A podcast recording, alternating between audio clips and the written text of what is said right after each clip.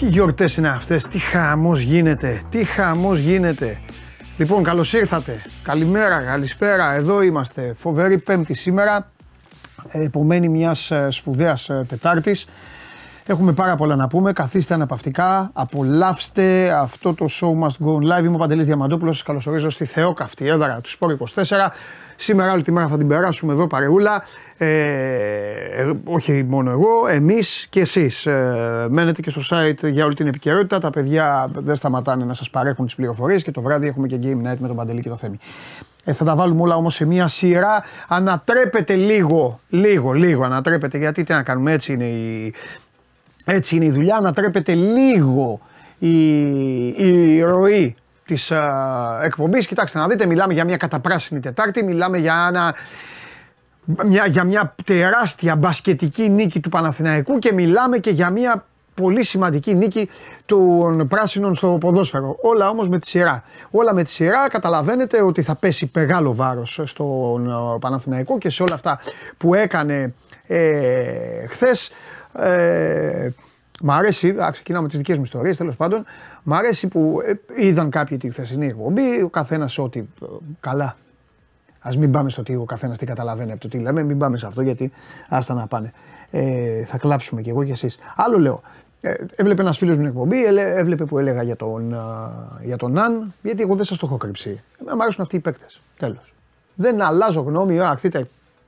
10.000 άνθρωποι να έχετε πάνω από το κεφάλι μου να μου λέτε όχι, αυτοί οι παίκτες, τι είναι αυτοί οι παίκτες, είναι κολοτούμπες, είναι παρτάκιδες, είναι ατομιστές, είναι έτσι, τέλος δεν ενδιαφέρει. Τέτοιους θέλω να βλέπω. Θέλω να βλέπω κοντούς να παίρνουν την μπάλα και να παίρνουν τα μάτς. Μάικ Τζέιμς, Ναν, Λάρκιν, τέλος πάντων. Μου στέλνει λοιπόν στα τρία πρώτα δεκάλεπτα ο Ναν, ήταν άστοχος. Τελευταίο δεκάλεπτο τους τον εξαφανίστηκες. Ακόμα δεν έχει διαβάσει το μήνυμα. Απα, εξαφανίστηκε αυτός. Τέλος πάντων. Φοβερή χαρά στο Πριγκιπάτο με τον τρόπο που ήρθε. Γιατί εγώ έχω πει και χθες του άλλαξα τα φώτα του αθλήματος αυτού και δεν αλλάζω άποψη για το τι πιστεύω. Αλλά είναι και το άθλημα που έχει τα πιο πολλά τέτοια φινάλε. Γιατί στο ποδόσφαιρο πόσα buzzer beater να μπουν. Στην μπάλα. Δεν είναι εύκολο. Ενώ στο μπάσκετ μπαίνουν.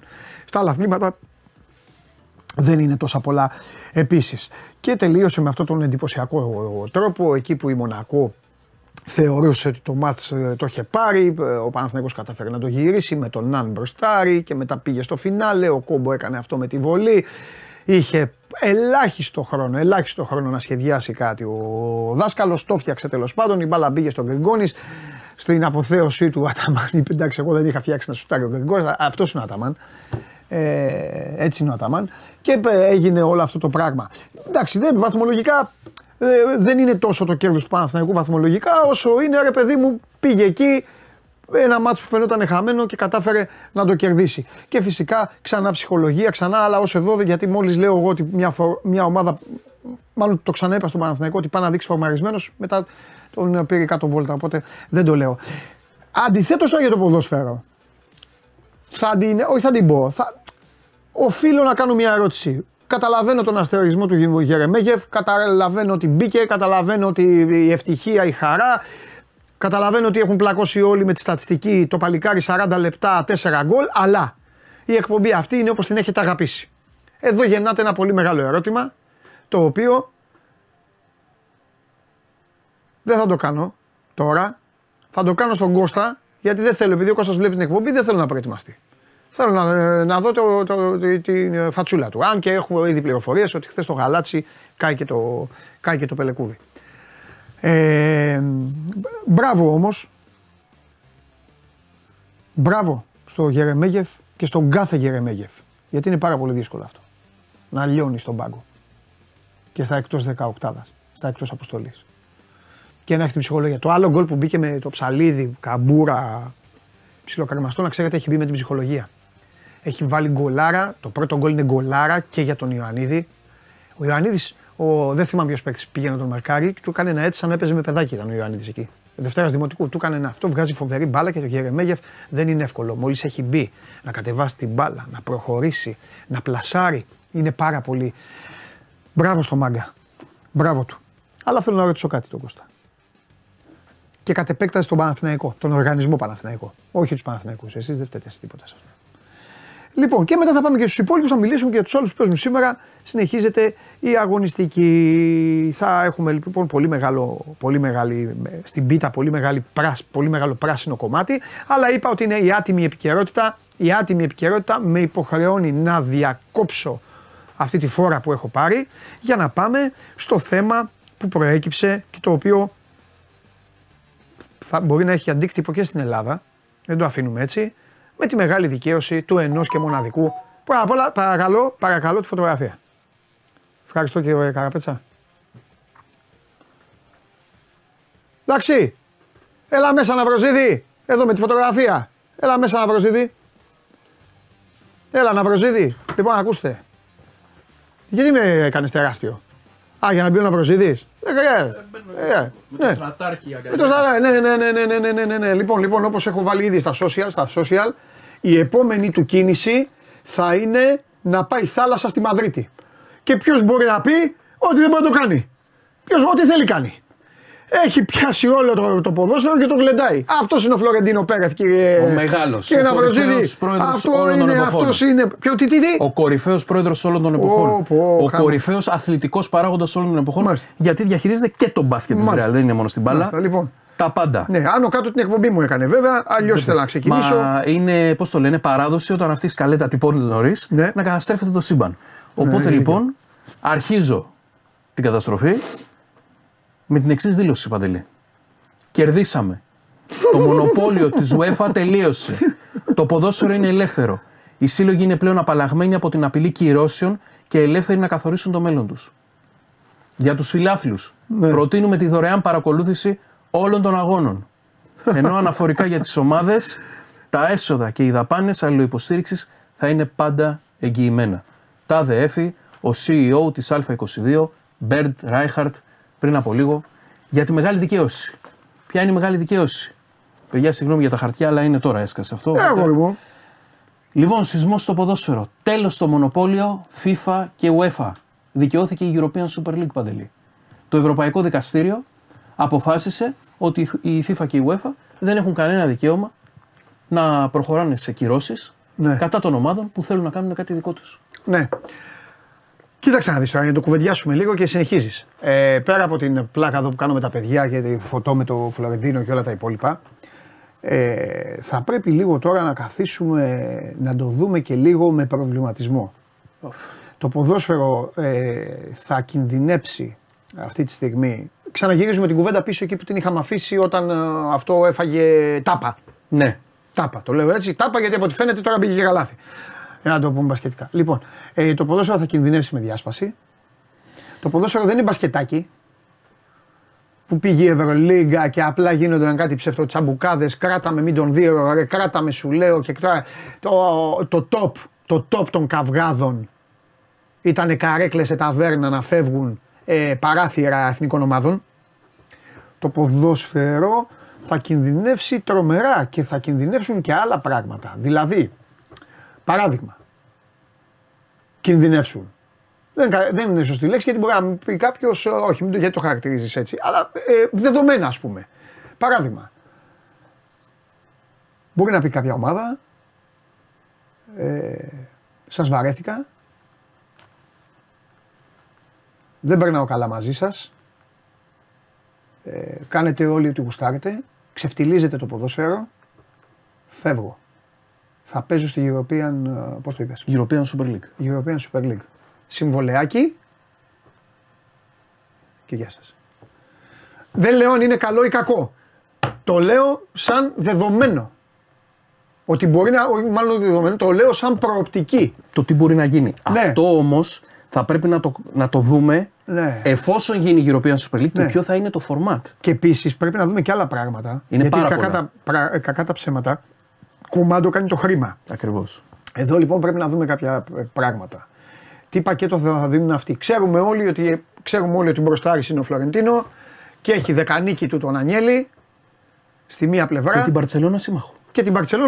Ναι, γιατί όπου μιλάει το χρήμα εννοείται, δεν έχουν τέτοια πράγματα. Λοιπόν, εδώ λοιπόν πρέπει να δούμε τι θα κάνουν οι φίλοι μου. Οι φίλοι μου οι οποίοι πρωτοστάτησαν στην αρχή, μετά έκαναν πίσω βήματα, ακριβώς, μετά λίγο διασπάστηκαν, μετά πήγε η City και έκανε το Γιώργο Φούντα, αλλά μόλις της είπε η UEFA και η FIFA της City έχεις κατακλέψει την κοινωνία και εμείς δεν σε τιμωρούμε, η City είπε όχι ρε παιδιά, ας κάτσουμε στην UEFA και την FIFA και πήρε και το Champions League. Okay. Δηλαδή εδώ μιλάμε ότι είναι μια ωραία συζήτηση όπου θα δούμε την κολοτούμπα της κολοτούμπας. Κάποιος θέλει κάτι να μου πει ή ο Ντενής, Λοιπόν, κάποιος εδώ, δηλαδή μπορούμε να δούμε κολοτούμπες. Να δούμε τι θα κάνουν άλλες ομάδες. Να δούμε τι θα πει μετά η, ξέρω, στην τύχη τα λέω, η Liverpool. Τι θα κάνουν άλλοι, όλοι. Είναι και τα εθνικά πρωταθλήματα στη μέση. Μα εννοείται ότι είναι τα εθνικά πρωταθλήματα. Και για εθνικά πρωταθλήματα μίλησα προηγουμένως. Γιατί αν κάποιος πει, αν πει United, έχω μια ιστορία μεγάλη. Και παίζω σε ένα πρωτάθλημα που οι Άραβες φωνάζουν τους διαιτητές και σφυρίζουν. Και μετά οι διαιτητές οι Άγγλοι έρχονται. Και ο Γκουαρντιόλα παίρνει 40 πέναλτι. Και αυτό... Πάω στη... Φεύγω. Πάω εκεί. Και δεν είναι τώρα, λέω παράδειγμα την Αγγλία γιατί είναι το νούμερο 1. Δεν είναι το νούμερο 1 να χάνει ούτε μισή ομάδα. Ούτε ακριβώς, την Crystal Palace. Ακριβώς. Γι' αυτό και τότε οι απειλές ήταν τεράστιες, αν θυμάσαι. Ναι. Θα πέσετε στο ερασιτεχνικό πρωτάθλημα, όποιος ναι, κάνει το παραμικρό. Γιατί ναι, η πλειοψηφία των ομάδων, ναι, όταν έγινε το πρώτο βήμα, ήταν αγγλικές. Ναι. Και υπενθυμίζω ήταν Arsenal, Chelsea, Liverpool, City, United, Tottenham. Ναι. Και από τις άλλες, Milan, Inter, Juventus, Atletico, Barcelona και Real. Ναι. Πανίσχυρες ομάδες, αλλά κρατάμε πάντα τον πυλώνα της Αγγλίας, γιατί οι Άγγλοι κάνουν κουμάντο. Εδώ που τα λέμε.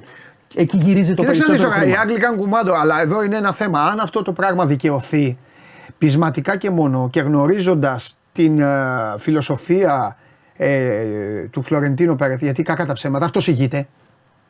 Και είναι και λογικό. Αν δεν ηγηθεί το μεγαλύτερο κλαμπ του. Ποιος θα ηγηθεί? Η Real είναι μπροστά τώρα. Είναι και μεγάλοι εγωισμοί. Του στείλω ότι από τη στιγμή τώρα που δικαιωνόμαστε, ξεκινάμε και σιγά σιγά θα έρθουν. Γιατί αν πει. Αν πει πάμε. Αν πούν πάμε οι Ισπανικές. Μπουν οι Γαλλικές. Πούν οι Ιταλικές, οκ, έτοιμοι είναι. Ναι, αφήνω, οι μόνοι που έχουν μεγάλο αστερίσκο γιατί διοικούνται, όπως γνωρίζεις, σε πολύ μεγάλο ποσοστό και από τον κόσμο τους, είναι οι γερμανικές ομάδες. Ακριβώς. Και γι' αυτό η Bayern ήταν η μόνη που είπε καθίστε εδώ να το δούμε, δεν ξέρω... γιατί λέμε για τους Γερμανούς, αλλά έχουν μια λειτουργία Bayern, η οποία είναι... Bayern, Dortmund και Παρί είχαν διορία να υπογράψουν το χαρτί με την European Super League και δεν το κάνανε. Γιατί εκεί πρέπει να αποφασίσουν όλοι μαζί. Ναι, την Παρί εντάξει δεν τη λαμβάνω υπόψη. Η Παρί έτσι όπως λειτουργεί και όπως είναι. Μπορεί να κάνει απίστευτικό λοτούμπα. Όπως κάνει κάθε εβδομάδα με τον Εμπαπέ.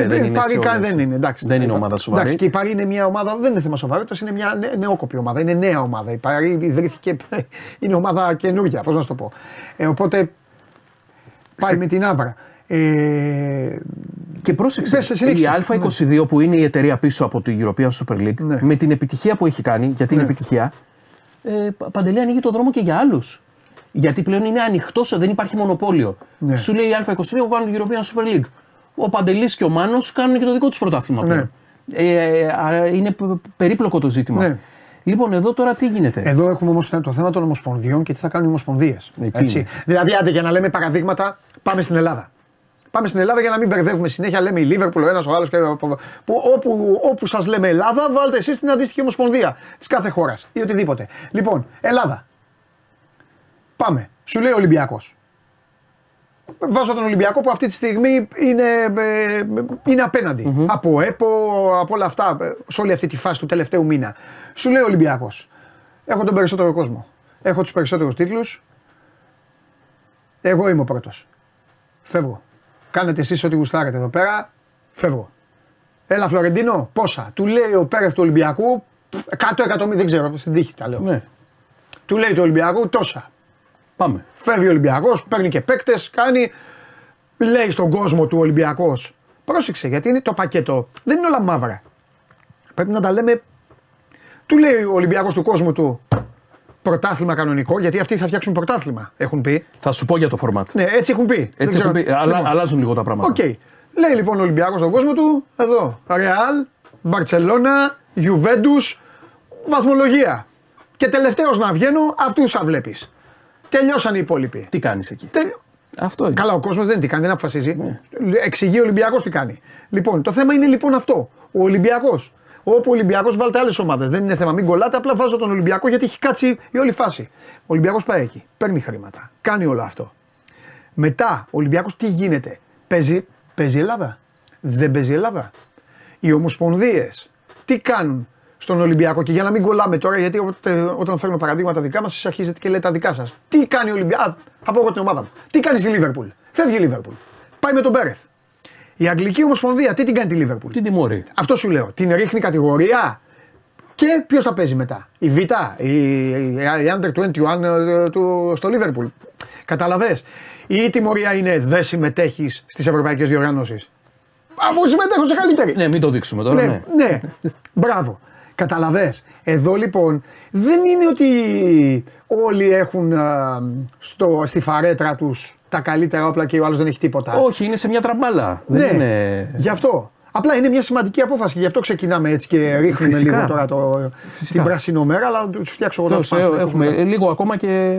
Όχι, να τα πούμε αυτά γιατί πάμε και επικαιρότητα. Είναι σημαντικά αυτά. Λοιπόν, η απόφαση αναφέρει πως το υπάρχον πλαίσιο δεν εξασφαλίζει πως οι δύο ομοσπονδίες, FIFA και UEFA δηλαδή, είναι διαφανείς, αντικειμενικές, χωρίς διακρίσεις.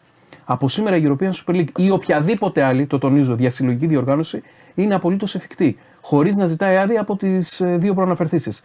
Αυτό βέβαια δεν σημαίνει πως το Ευρωπαϊκό Δικαστήριο δίνει την έγκριση για τη δημιουργία της European Super League. Απλά τονίζει πως όντως γίνεται κατάχρηση εξουσίας από τη FIFA και τη UEFA. Αυτό. Με δύο λόγια, ναι, αλλά άκου. Σωστά το λέει το δικαστήριο. Γιατί δεν είναι και υπεύθυνο το δικαστήριο να οργανώσει. Δεν έχει καμία σχέση. Αλλά η απόφαση δεν αλλάζει. Όχι, ανοίγει. Απλά πόρτα. Το δικαστήριο είπε. Για να το ξεκαθαρίσουμε ακόμα και σε ανθρώπους που τώρα δουλεύουν και μας ακούνε λίγο. Το δικαστήριο είπε, UEFA και FIFA δεν έχετε δικαίωμα να τους δημιουργείτε ζητήματα. Εμείς δεν θα τους πούμε να κάνουν, αλλά εσείς στην άκρη. Άμα θέλουν να κάνουν, θα κάνουν. Εκεί πάει. Και τώρα μένει να δούμε για άλλη μια φορά, το βάζω και αυτό, το ρίχνω στο τραπέζι, για άλλη μια φορά, αν όντως θα είναι αποφασισμένος ο Πέρεθ με τους υπόλοιπους να το κάνουν ή αν είναι απλά ένα τρομερό knockdown ώστε να πει η FIFA και η UEFA κάνω τι θέλει, λέγε πόσα, τι θέλεις. Αυτό. Τι θες, θες και ξέρω εγώ χρυσάφι, τι θέλεις. Πήρανε μετά την πρώτη προσπάθεια. Βέβαια, πήρανε. Οι Άγγλοι έτσι το γύρισαν. Έγινε τα βατζιλίκι δηλαδή. Ναι, έγινε. Πήρανε χρήματα. Ναι. Έτσι. Πάμε στο φορμάτ λίγο. Λοιπόν, το format είχε λανσάρει ένα format για κλειστή λίγκα το 2021 European Super League. Τώρα, σύμφωνα με το Διευθύνοντα Σύμβουλο. Παντελή, έχεις δίκιο. Εγώ φταίω που φέρνω παραδείγματα. Έχεις δίκιο, παλικάρι μου, έχεις δίκιο. Πάμε. Λοιπόν, σύμφωνα λοιπόν με τον Διευθύνοντα Σύμβουλο, με τον CEO, τον άνθρωπο που σας διάβασα πριν τις δηλώσεις του, το πλάνο προϋποθέτει τη δημιουργία μιας ανοιχτής διοργάνωσης. Ναι. Που θα μπορούσε να περιλαμβάνει, παιδιά τονίζω, θα μπορούσε να περιλαμβάνει 60 έως 80 ομάδες διαφόρων κατηγοριών. Το λες εξαιρετικά γιατί πρέπει να τελειώσουμε και κάτι άλλο. Γιατί υπάρχει κόσμος που ρωτάει και έχει δίκιο και λέει ρε παιδιά, αυτό έχει να κάνει με τη βαθμολογία. Όχι. Δώσ' μου λίγο. Ναι. Έχει. Περίμενε. Τι έχει. Έχει 100% με τη βαθμολογία. Όχι 100%. Πλάκα μας κάνεις. Εννοεί αυτό σου λέω. Αφού όταν λες 60-80 ομάδες θα πάρουν τους 80 πρωταθλητές. Γίνεται. Εδώ πέφτει συμβόλαιο, σαν την Ευρωλίγκα θα είναι. Όπως ακριβώς συμβαίνει με το Champions League, το Europa και το Conference. Και συνεχίζει. Δεν θα υπάρχουν μόνιμα μέλη, σε αντίθεση με την προϋπόθεση του 21 για υιοθέτηση του αμερικανικού μοντέλου που είναι 20 ομάδες, 20 μέλη βασικά, και να παίζουν 14 παιχνίδια. Ναι. Η εξασφάλιση συμμετοχής στις διοργανώσεις θα γίνεται μέσα από τα εθνικά πρωταθλήματα. Ενώ μεταξύ των τουλάχιστον τριών διοργανώσεων που θα δημιουργηθούν, θα υπάρχει το σύστημα του προβιβασμού και του επιβιβασμού. Αυτό, ωστόσο, που θα τη διαφοροποιήσει ουσιαστικά από τις διοργανώσεις της UEFA είναι τα οικονομικά των τουρνουά, καθώς τα κέρδη θα μοιράζονται μεταξύ των ομάδων και η Ευρωπαϊκή Ομοσπονδία, η UEFA, δεν θα είναι μεσάζοντας. Άρα, όλα τα λεφτά τσέπη, Παντελή, στις ομάδες. Αυτό είναι το μυστικό όλο. Και τέλος, υπολογίζεται ότι ετησίως 400 εκατομμύρια ευρώ θα καταλήγουν στις ομάδες που δεν συμμετέχουν στη European Super League και σε κοινωνικούς σκοπούς. Για όλα αυτά να σου πω πριν φύγω ότι η European Super League ή μάλλον η Α22 για να το λέμε καλύτερα, η εταιρεία που είναι από πίσω, εγγυάται ότι τα έσοδα είναι όλα fixed. Τα έχουν έτοιμα τα λεφτά. Αυτό το λέγανε και τις προάλλες. Εγώ τώρα είμαι πάρα πολύ. Αν μου πεις δηλαδή αυτή τη στιγμή τι είσαι, γιατί κάποιος θα πει «Α, είναι στενοχωρημένος», «Α, είμαι χαρούμενος να γίνει», «Α, είμαι, ξέρω εγώ, είμαι προβληματισμένος». Εμένα αυτή τη στιγμή ένα πράγμα κυριαρχεί, η περιέργεια. Μα αυτό είναι το ζήτημα. Είμαι απίστευτα περίεργος να δω τι θα παιχτεί, παιδιά, πάνω στο τραπέζι και κάτω από το τραπέζι. Τώρα θα γίνει μακελιό. Τώρα, δηλαδή, δεν θα μου κάνει εντύπωση να δω παραιτήσεις.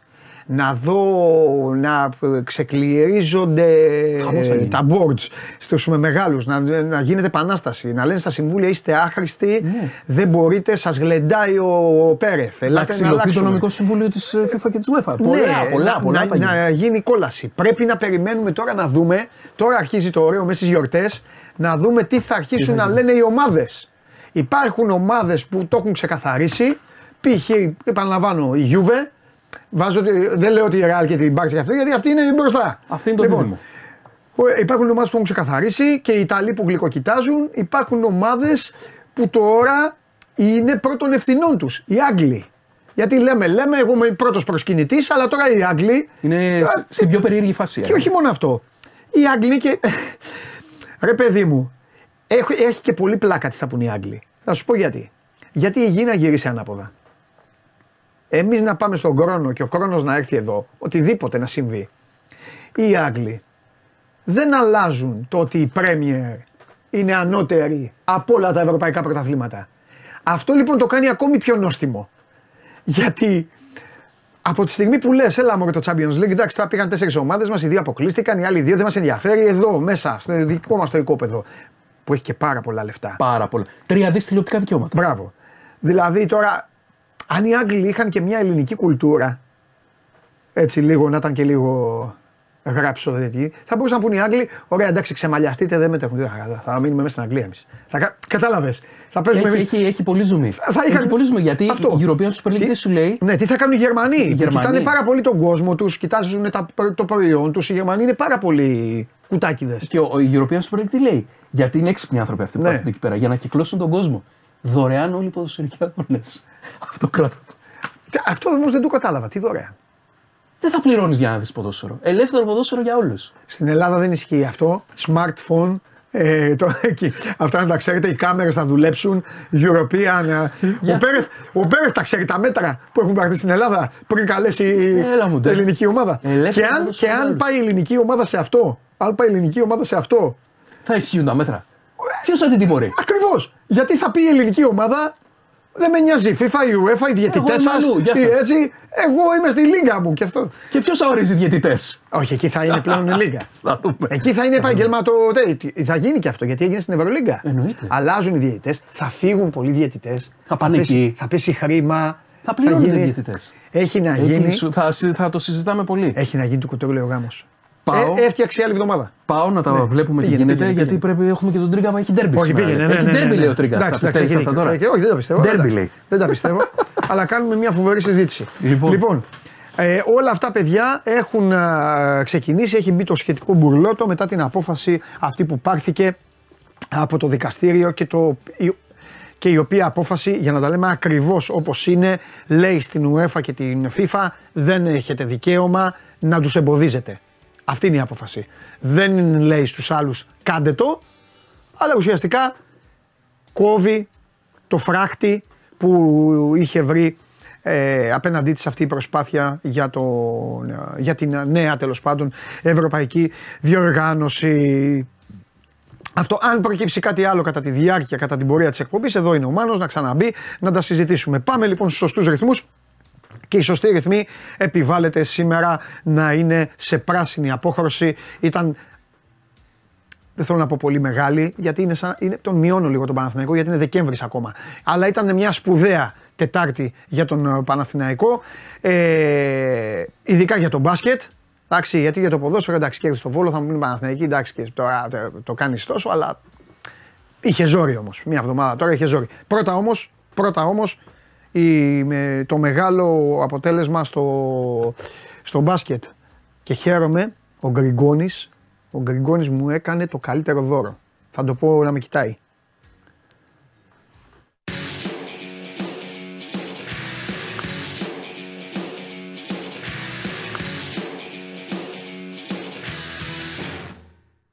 Ο Γκριγκόνης μου έκανε το καλύτερο δώρο να δω και σήμερα τη φάτσα σου. Γιατί παιδιά είχε αποδράσει ο Τρίγκας. Είχε ξεκαθαρίσει, εγώ παιδιά δεν γίνεται να βγω, υπάρχει μεγάλο παιχνίδι και όλα αυτά. Παπ. Λοιπόν, θέλω να μου πεις πρώτα απ' όλα καλημέρα. Πώς είσαι? Καλημέρα. Μια χαρά. Μπράβο. Καλά κάνεις και είσαι μια χαρά, γιατί το βράδυ δεν θα είσαι. Λοιπόν, να σου πω τώρα, θέλω να μου πεις πόσο σπουδαία είναι αυτή η νίκη και να το αναλύσεις για όλο το υπόλοιπο πλην της βαθμολογίας. Γιατί εγώ πιστεύω ότι η βαθμολογία είναι το τελευταίο μπροστά στα τόσα κέρδη που είχε χθες ο Παναθηναϊκός.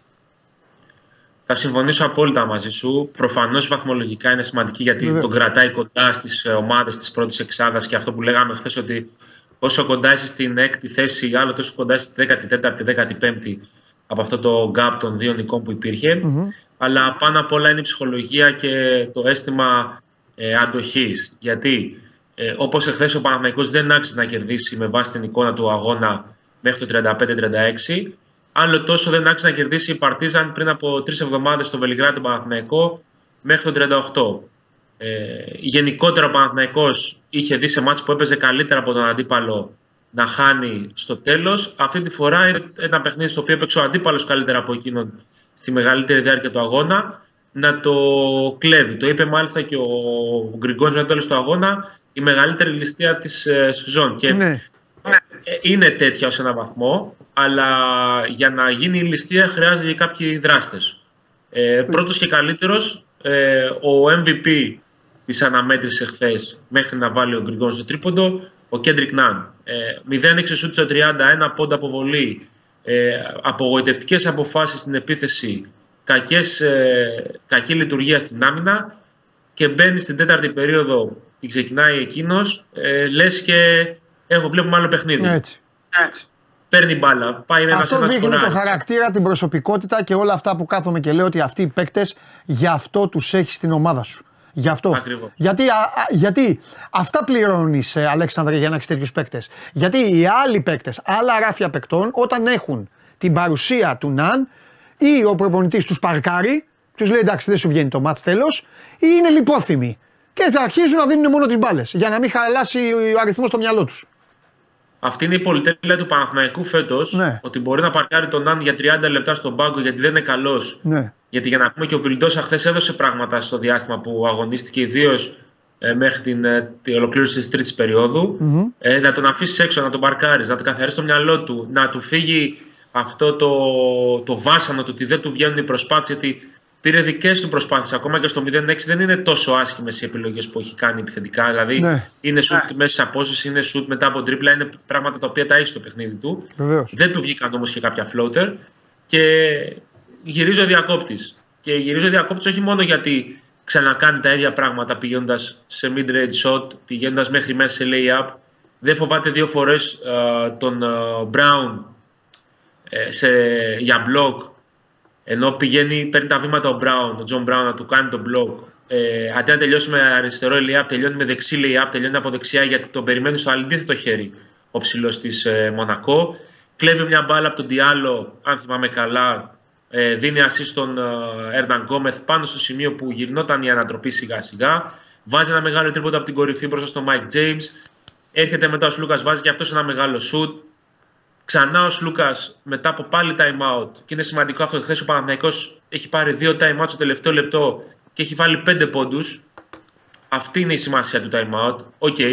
Ο Αταμάν είπε ότι στην τελευταία κατοχή δεν είχαμε σχεδιάσει να πάρει την μπάλα ο Γκριγκόνης και νομίζω ότι βλέποντας το play πώς έτρεξε σε ένα σημείο, έχω την αίσθηση ότι ο Σλούκας έχει κολλήσει και δεν έχει αδειάσει τη ρακέτα. Ναι. Γιατί πάει ο Μίτοβλου να κάνει μια κίνηση πως θα πάρει την μπάλα προς τα έξω και να κόψει το καλάθι, που ο Μπράουν την τρώει αυτή την κίνηση, γιατί φοβόταν να μην του κάνει, να μην βγει έξω για τον τρίποντο, και κουτουλάει πάνω στον παίκτη του Σλούκα. Ο κόμπο πέραν της γκέλας που έχει κάνει, της γκάφας που έχει κάνει με τη βολή, που πραγματικά δεν ξέρω τι έχει σκεφτεί εκείνη τη στιγμή και έχει σουτάρει τη βολή με αυτόν τον τρόπο. Έχει σκεφτεί, θα σου πω εγώ παιδί μου, έχει σκεφτεί να τη χάσει τη βολή για να φύγουν τα 2,5 δευτερόλεπτα μέχρι, ξέρεις, rebound, γύρισμα, πάσα και αυτά. Και απλά την έχασε, πώς να σου πω, ατσούμπαλα. Αυτό νομίζω εγώ ότι έχει γίνει. Κοίταξε, πριν από 10 μέρες, 15, ναι. Ο Μονέκη έχει κάνει ακριβώς το ίδιο πράγμα σε μάτς στην Μπασκόνια. Την έχει πετάξει στην αρχή της Στεφάνης την μπάλα και του έχει έρθει πίσω. Ναι. Και έχει τελειώσει το μάτς έτσι στην Μπασκόνια. Έχει πάρει έτσι την Μπασκόνια. Αλλά. Θα πάει όμως το σουτ, εντάξει. Ναι. Πέραν ότι θέλει πολύ ψηλά την μπάλα, υπάρχει μια άλλη λογική. Πρώτον, η Μονακό έχει, αν δεν κάνει λάθος, φάουλ να δώσει στο τέλος. Ναι. Δηλαδή, ακόμα και αν απλά διεκδικηθεί το rebound, μπορεί να δώσει ένα φάουλ χαμηλά κάποιος παίκτης. Και οι άλλοι είναι ότι λένε πολλές φορές ότι η μπάλα, όταν θες να χάσεις μια βολή, ή τη στέλνεις στο πλάι για να φύγει προς το πλάι, ή κάνεις σουτ με μεγάλη καμπύλη. Ναι. Σωστό, για να πάει στο χοντρό ή να πάει στο σίδερο και να κυλάει. Ψηλά, ναι. Να αρχίσει να κυλάει ο χρόνος πιο γρήγορα. Ναι. Να πάει ένας δικός σου παίκτης να διεκδικήσει, να ενοχλήσει λίγο στο rebound. Ναι. Έχεις τον παίκτη της βολής για να πάρει την πρώτη πάσα. Ναι. Έχεις το να κάνεις. Εμένα κοίταξε να δεις, Αλέξανδρε μου, εμένα η δική μου άποψη είναι ότι όλα αυτά είναι τέτοιες κατσαρές. Κανονικά τη βάζει τη βολή. Θα πάρει time out ο αντίπαλος προπονητής. Δεν ήθελε να ρισκάρει το time out. Ωραία. Θα πάει η μπάλα στο πλάι, μπροστά και θα προλάβεις να κάνεις και φάουλ. Αν δεν κάνεις καμιά κουταμάρα να κάνεις αντιαθλητικό και αυτά. Θα κάνεις και φάουλ όπως είπες γιατί είχε φάουλ ή. Πώς να σου πω. Δεν χάνεις ρε παιδί μου, είναι στους 3 πόντους μετά. Άμα το βάλει ο Μάγκας θα το βάλει. Θα πάει χ, ξέρω εγώ, αν προλάβει να κάνει τρίποντο. Τέλος πάντων, εγώ αυτή είναι η γνώμη μου για όλες τις ομάδες. Καλά να πάθει η Μονακό γιατί ο Κόμπο έκανε μια ηλιθιότητα. Αυτό. Κρέμα στην ομάδα του σε δύο φάσεις. Και δεν μας ενδιαφέρει κιόλας. Ναι, και δεν μας νοιάζει κιόλας. Στο σουτ του Γκριγκόνης, αν δεν δώσει βοήθεια που έχει δώσει υπερβολικά μεγάλη βοήθεια, και το ξαναλέω αυτό γιατί είναι μάτς 2 πόντων. Ναι. Δεν είναι μάτς το πόντο, άρα πάω να καλύψω το lay-up γιατί είναι το εύκολο και αφήνω το σουτ. Είναι μάτς 2 πόντων. Ας βάλει ο Μίτοβλου lay-up μπροστά στον Τζον Μπράουν. Ας είναι τόσο μάγκας, να το βάλει μπροστά στον καλύτερο αμυντικό στον αέρα που έχει η Μονακό. Πάει και δίνει μια ανεξήγητα βαθιά βοήθεια. Ο Γκριγκόνης σωστά κάνει την κίνηση να καλύψει την απόσταση και να πάει σε μία πάσα απόστασης. Και ο Μίτοβλου, όπως είπε ο Αταμάν, είναι τόσο έξυπνος. Είδε την προφανή και εύκολη, την απλή πάσα, δεν είχε και άλλη πάσα έτσι κι αλλιώς. Ναι. Και ο Γκριγκόνης έβαλε ένα σουτ από αυτά που έχει. Και νομίζω ότι με αφορμή και το χθεσινό λυτρώθηκε. Πώς να το πω. Εξαγνίστηκε, δεν ξέρω πώς αλλιώς να το πω. Ποιος? Με αυτά τα οποία είχε ακούσει πέρσι. Ναι. Αυτά που κουβαλούσε αδίκως κατ' εμέ. Έλα, τον έχουν αδικήσει τον Γκριγκόνη τώρα. Τον έχουν αδικήσει. Αυτό. Αδίκως κουβαλούσε ένα ανάθεμα από την περσινή σεζόν γιατί είναι πάρα πολύ καλός παίχτης. Και είδαμε ότι δικαιώθηκε στο τέλος. Πήρε το μεγάλο σου, το έβαλε. Έχει περάσει μια διετία, μάλλον όχι, έχει περάσει έναν 1,5 χρόνο. Αυτός ο άνθρωπος θα μπορούσε να τον κάνει βιβλίο. Είναι στην Τζέσκα, τους λέει θέλω να πάω στο Κάουνας. Να πάω στην πατρίδα μου, να πάω στην ομάδα μου. Δεν τον αφήνουν να πάει γιατί έχει τον πόλεμο. Πληρώνει δηλαδή το ότι οι Λιθουανοί βγήκαν πρώτοι να τα βάλουν με τους Ρώσους. Είναι αντιρωσικός. Του λένε αν θα φύγεις θα πας στον Παναθηναϊκό. Πάει στον Παναθηναϊκό, πετυχαίνει τον περσινό Παναθηναϊκό. Λες και φταίει αυτός που ο περσινός Παναθηναϊκός δεν μπορούσε να στρίψει. Λοιπόν, αρχίζει και σημαδεύεται όλη τη χρονιά, πέρυσι, λες και ο Παναθηναϊκός και τόσους καλύτερους από τον Γκριγκόνης, αν θα πρέπει να φύγει αυτός ή ο Πονίτκα. Αντέχει. Έρχεται το καλοκαίρι. Αρχίζουν να έρχονται παίκτες. Άλλη ταχύτητα πλέον και ξεκινάει άλλη σπέκουλα. Τι ώρα θα φύγει ο Γκριγκόνης, ποια μέρα θα είναι ο Γκριγκόνης να φύγει, για να έρθει άλλος παίκτης. Και είναι ένας παίκτης ο οποίος, τέλος πάντων, ο Αταμάν να είναι καλά, γιατί ο Αταμάν είναι και πολύ δίκαιος σε πάρα πολλά πράγματα και ξέρει τι μπορεί να πάρει από τον παίκτη. Και ο Γκριγκόνης είναι. Ένας παίκτης πολύ οικονομικός, Αλέξανδρε, και δεν είναι και θορυβώδης. Και οι ομάδες δεν γίνεται να έχουν μόνο θορυβώδεις παίκτες. Ακριβώς. Δεν γίνεται. Δηλαδή ο Αταμάν είχε, αλλά είχε και το Σιμών, είχε και το. Πες το τεσάρι, τον Αμερικάνο που είχε χτυπήσει και μετά επέστρεψε, αλλά δεν ήταν το ίδιο. Το λευκό, το τεσάρι. Η Εφές. Ναι, η Εφές, ναι. Τον καλό παίκτη. Πείτε, ρε, στείλτε ένας μήνυμα, κόλλησα. Με τα τατουάζ. Κόλλησα. Τέλος πάντων, θα μου το στείλουν. Είχε λοιπόν, είχε και τον Μπομπουά, είχε τον Σιμών, είχε και τον Σίγκλε τον Ρεσίς, το Μόερμαν, μπράβο ρε Θοδωρή. Λοιπόν, είχε τον Μόερμαν, καταλαβες, είχε και τέτοιους παίκτες. Δεν μπορεί να έχει μόνο τον Λάκκιν και τον Μίσιτς επίσης, και τον Γκλάιμπερν. Επίσης σε 2 φάσεις εκτές ο Αταμάν. Λέω το λευκό, άλλωστε είναι το Σίγκλετον. Τι γίνεται εδώ. Πριν φτάσουμε σε αυτό, υπάρχει ισοφάριση και. Ναι. Στο καλάθι της ισοφάρης του Παναθηναϊκού με το φόλο του Λεσόρ για το 88-88 Γάλλος, ναι, και Αμερικάνο είπα. Γάλλος είναι ο Μάρμαν. Συγγνώμη. Πάμε, έλα, Αλεξανδρέ. Το 88-88 ο Αταμάν τι κάνει, χαμηλώνει πάρα πολύ το σχήμα. Βάζει τον Γκριγκόνη στο 4 και αφήνει τον Λεσόρ μόνος του στο 5. Ναι. Και αυτό δικαιώνεται γιατί. Γιατί η φάση ξεκινάει από σκι πάσα 45 μοίρες στον Γκριγκόνης. Ναι. Ο Τζον Μπράουν, επειδή μαρκάρει κοντό, του βγαίνει να μαρκάρει κοντό γιατί δεν βγαίνει αλλιώς τα μαρκαρίσματα. Κάνει δυναμικό close-out, βέβαια, δίνει το lay-up και από εκεί δημιουργείται η ανισορροπία για να πάει μέσα ο Γκριγκόνης, να το χάσει πρώτα σε πρώτο, ναι, χρόνο, αλλά να είναι εκεί ο Λεσόρ και να πάρει το επιθετικό rebound. Ναι. Και στην τελευταία κατοχή πάλι βάζει 4 κοντούς. Γιατί έχει 4 παίκτες που μπορούν να απειλήσουν. Βάζει τον Γκραντ, ο οποίος το έχει μεγάλη εμπιστοσύνη στο πώς θα βάλει την μπάλα, γιατί είναι και ο πιο ψηλός από τους περιφερειακούς που έχει. Αλλά και ξέρει ότι είναι low mistake παίκτης, δεν κάνει πολλά λάθη στο παιχνίδι. Βάζει 4 κοντούς και βάζει τον Μίτοβλου. Ουσιαστικά έτσι όπως το σχεδίασε αυτό που καταλάβαμε, ναι, χθες ο Αταμάν, βάζει τυράκι τους κοντούς για να πάρει την μπάλα ο Μίτοβλου. Ναι, σωστό. Και από την εξέλιξη της φάσης του βρίσκεται το Μίτοβλου για τον Γκριγκόνη. Ναι, ναι. Να σου πω τώρα, καλά, έτσι κι αλλιώς αύριο δεν υπάρχει περίπτωση να μην έρθεις για πολλούς λόγους. Εδώ θα έρθεις αύριο, Θα δούμε. Όχι, θα δούμε. Εδώ σε θέλω αύριο. Αύριο σε θέλω εδώ. Λοιπόν, γιατί το λέω. Είσαι από αυτούς που πιστεύουν ότι αυτές οι νίκες δίνουν στις ομάδες την ευχέρεια να πατήσουν πάνω στον επόμενο χωρίς καν να τον δουν, ή είσαι από αυτούς που φοβούνται ότι τέτοιες νίκες μπορεί λίγο, όταν υπάρχει κοντά παιχνίδι, λίγο να έχει φύγει το μυαλό, να έχει, ξέρεις, λίγο χαλαστεί. Με τον αστερίσκο θα πω εγώ ότι η τύχη του Παναθηναϊκού είναι ότι παίζει με αυτή την σαρδανάπαλη ομάδα. Δεν σημαίνει ότι θα κερδίσει, δεν και καλά, αλλά από το να παίζει με καμία ομάδα η οποία είναι στη βαρύ και δεν μασάει. Έλα. Από το να παίζει στη Μαδρίτη, καλύτερα να παίξει στο Μιλάνο. Καλά, να το συζητάμε, εντάξει, εσύ πήγες τώρα και πήγες πολύ ψηλά. Να παίζει στη Βαρκελόνη, ρε παιδί μου. Να παίζει κάπου αλλού. Στη Φενέρ, θα πω εγώ. Στο Σεφ. Κατάλαβες μια ομάδα η οποία είχε άλλο.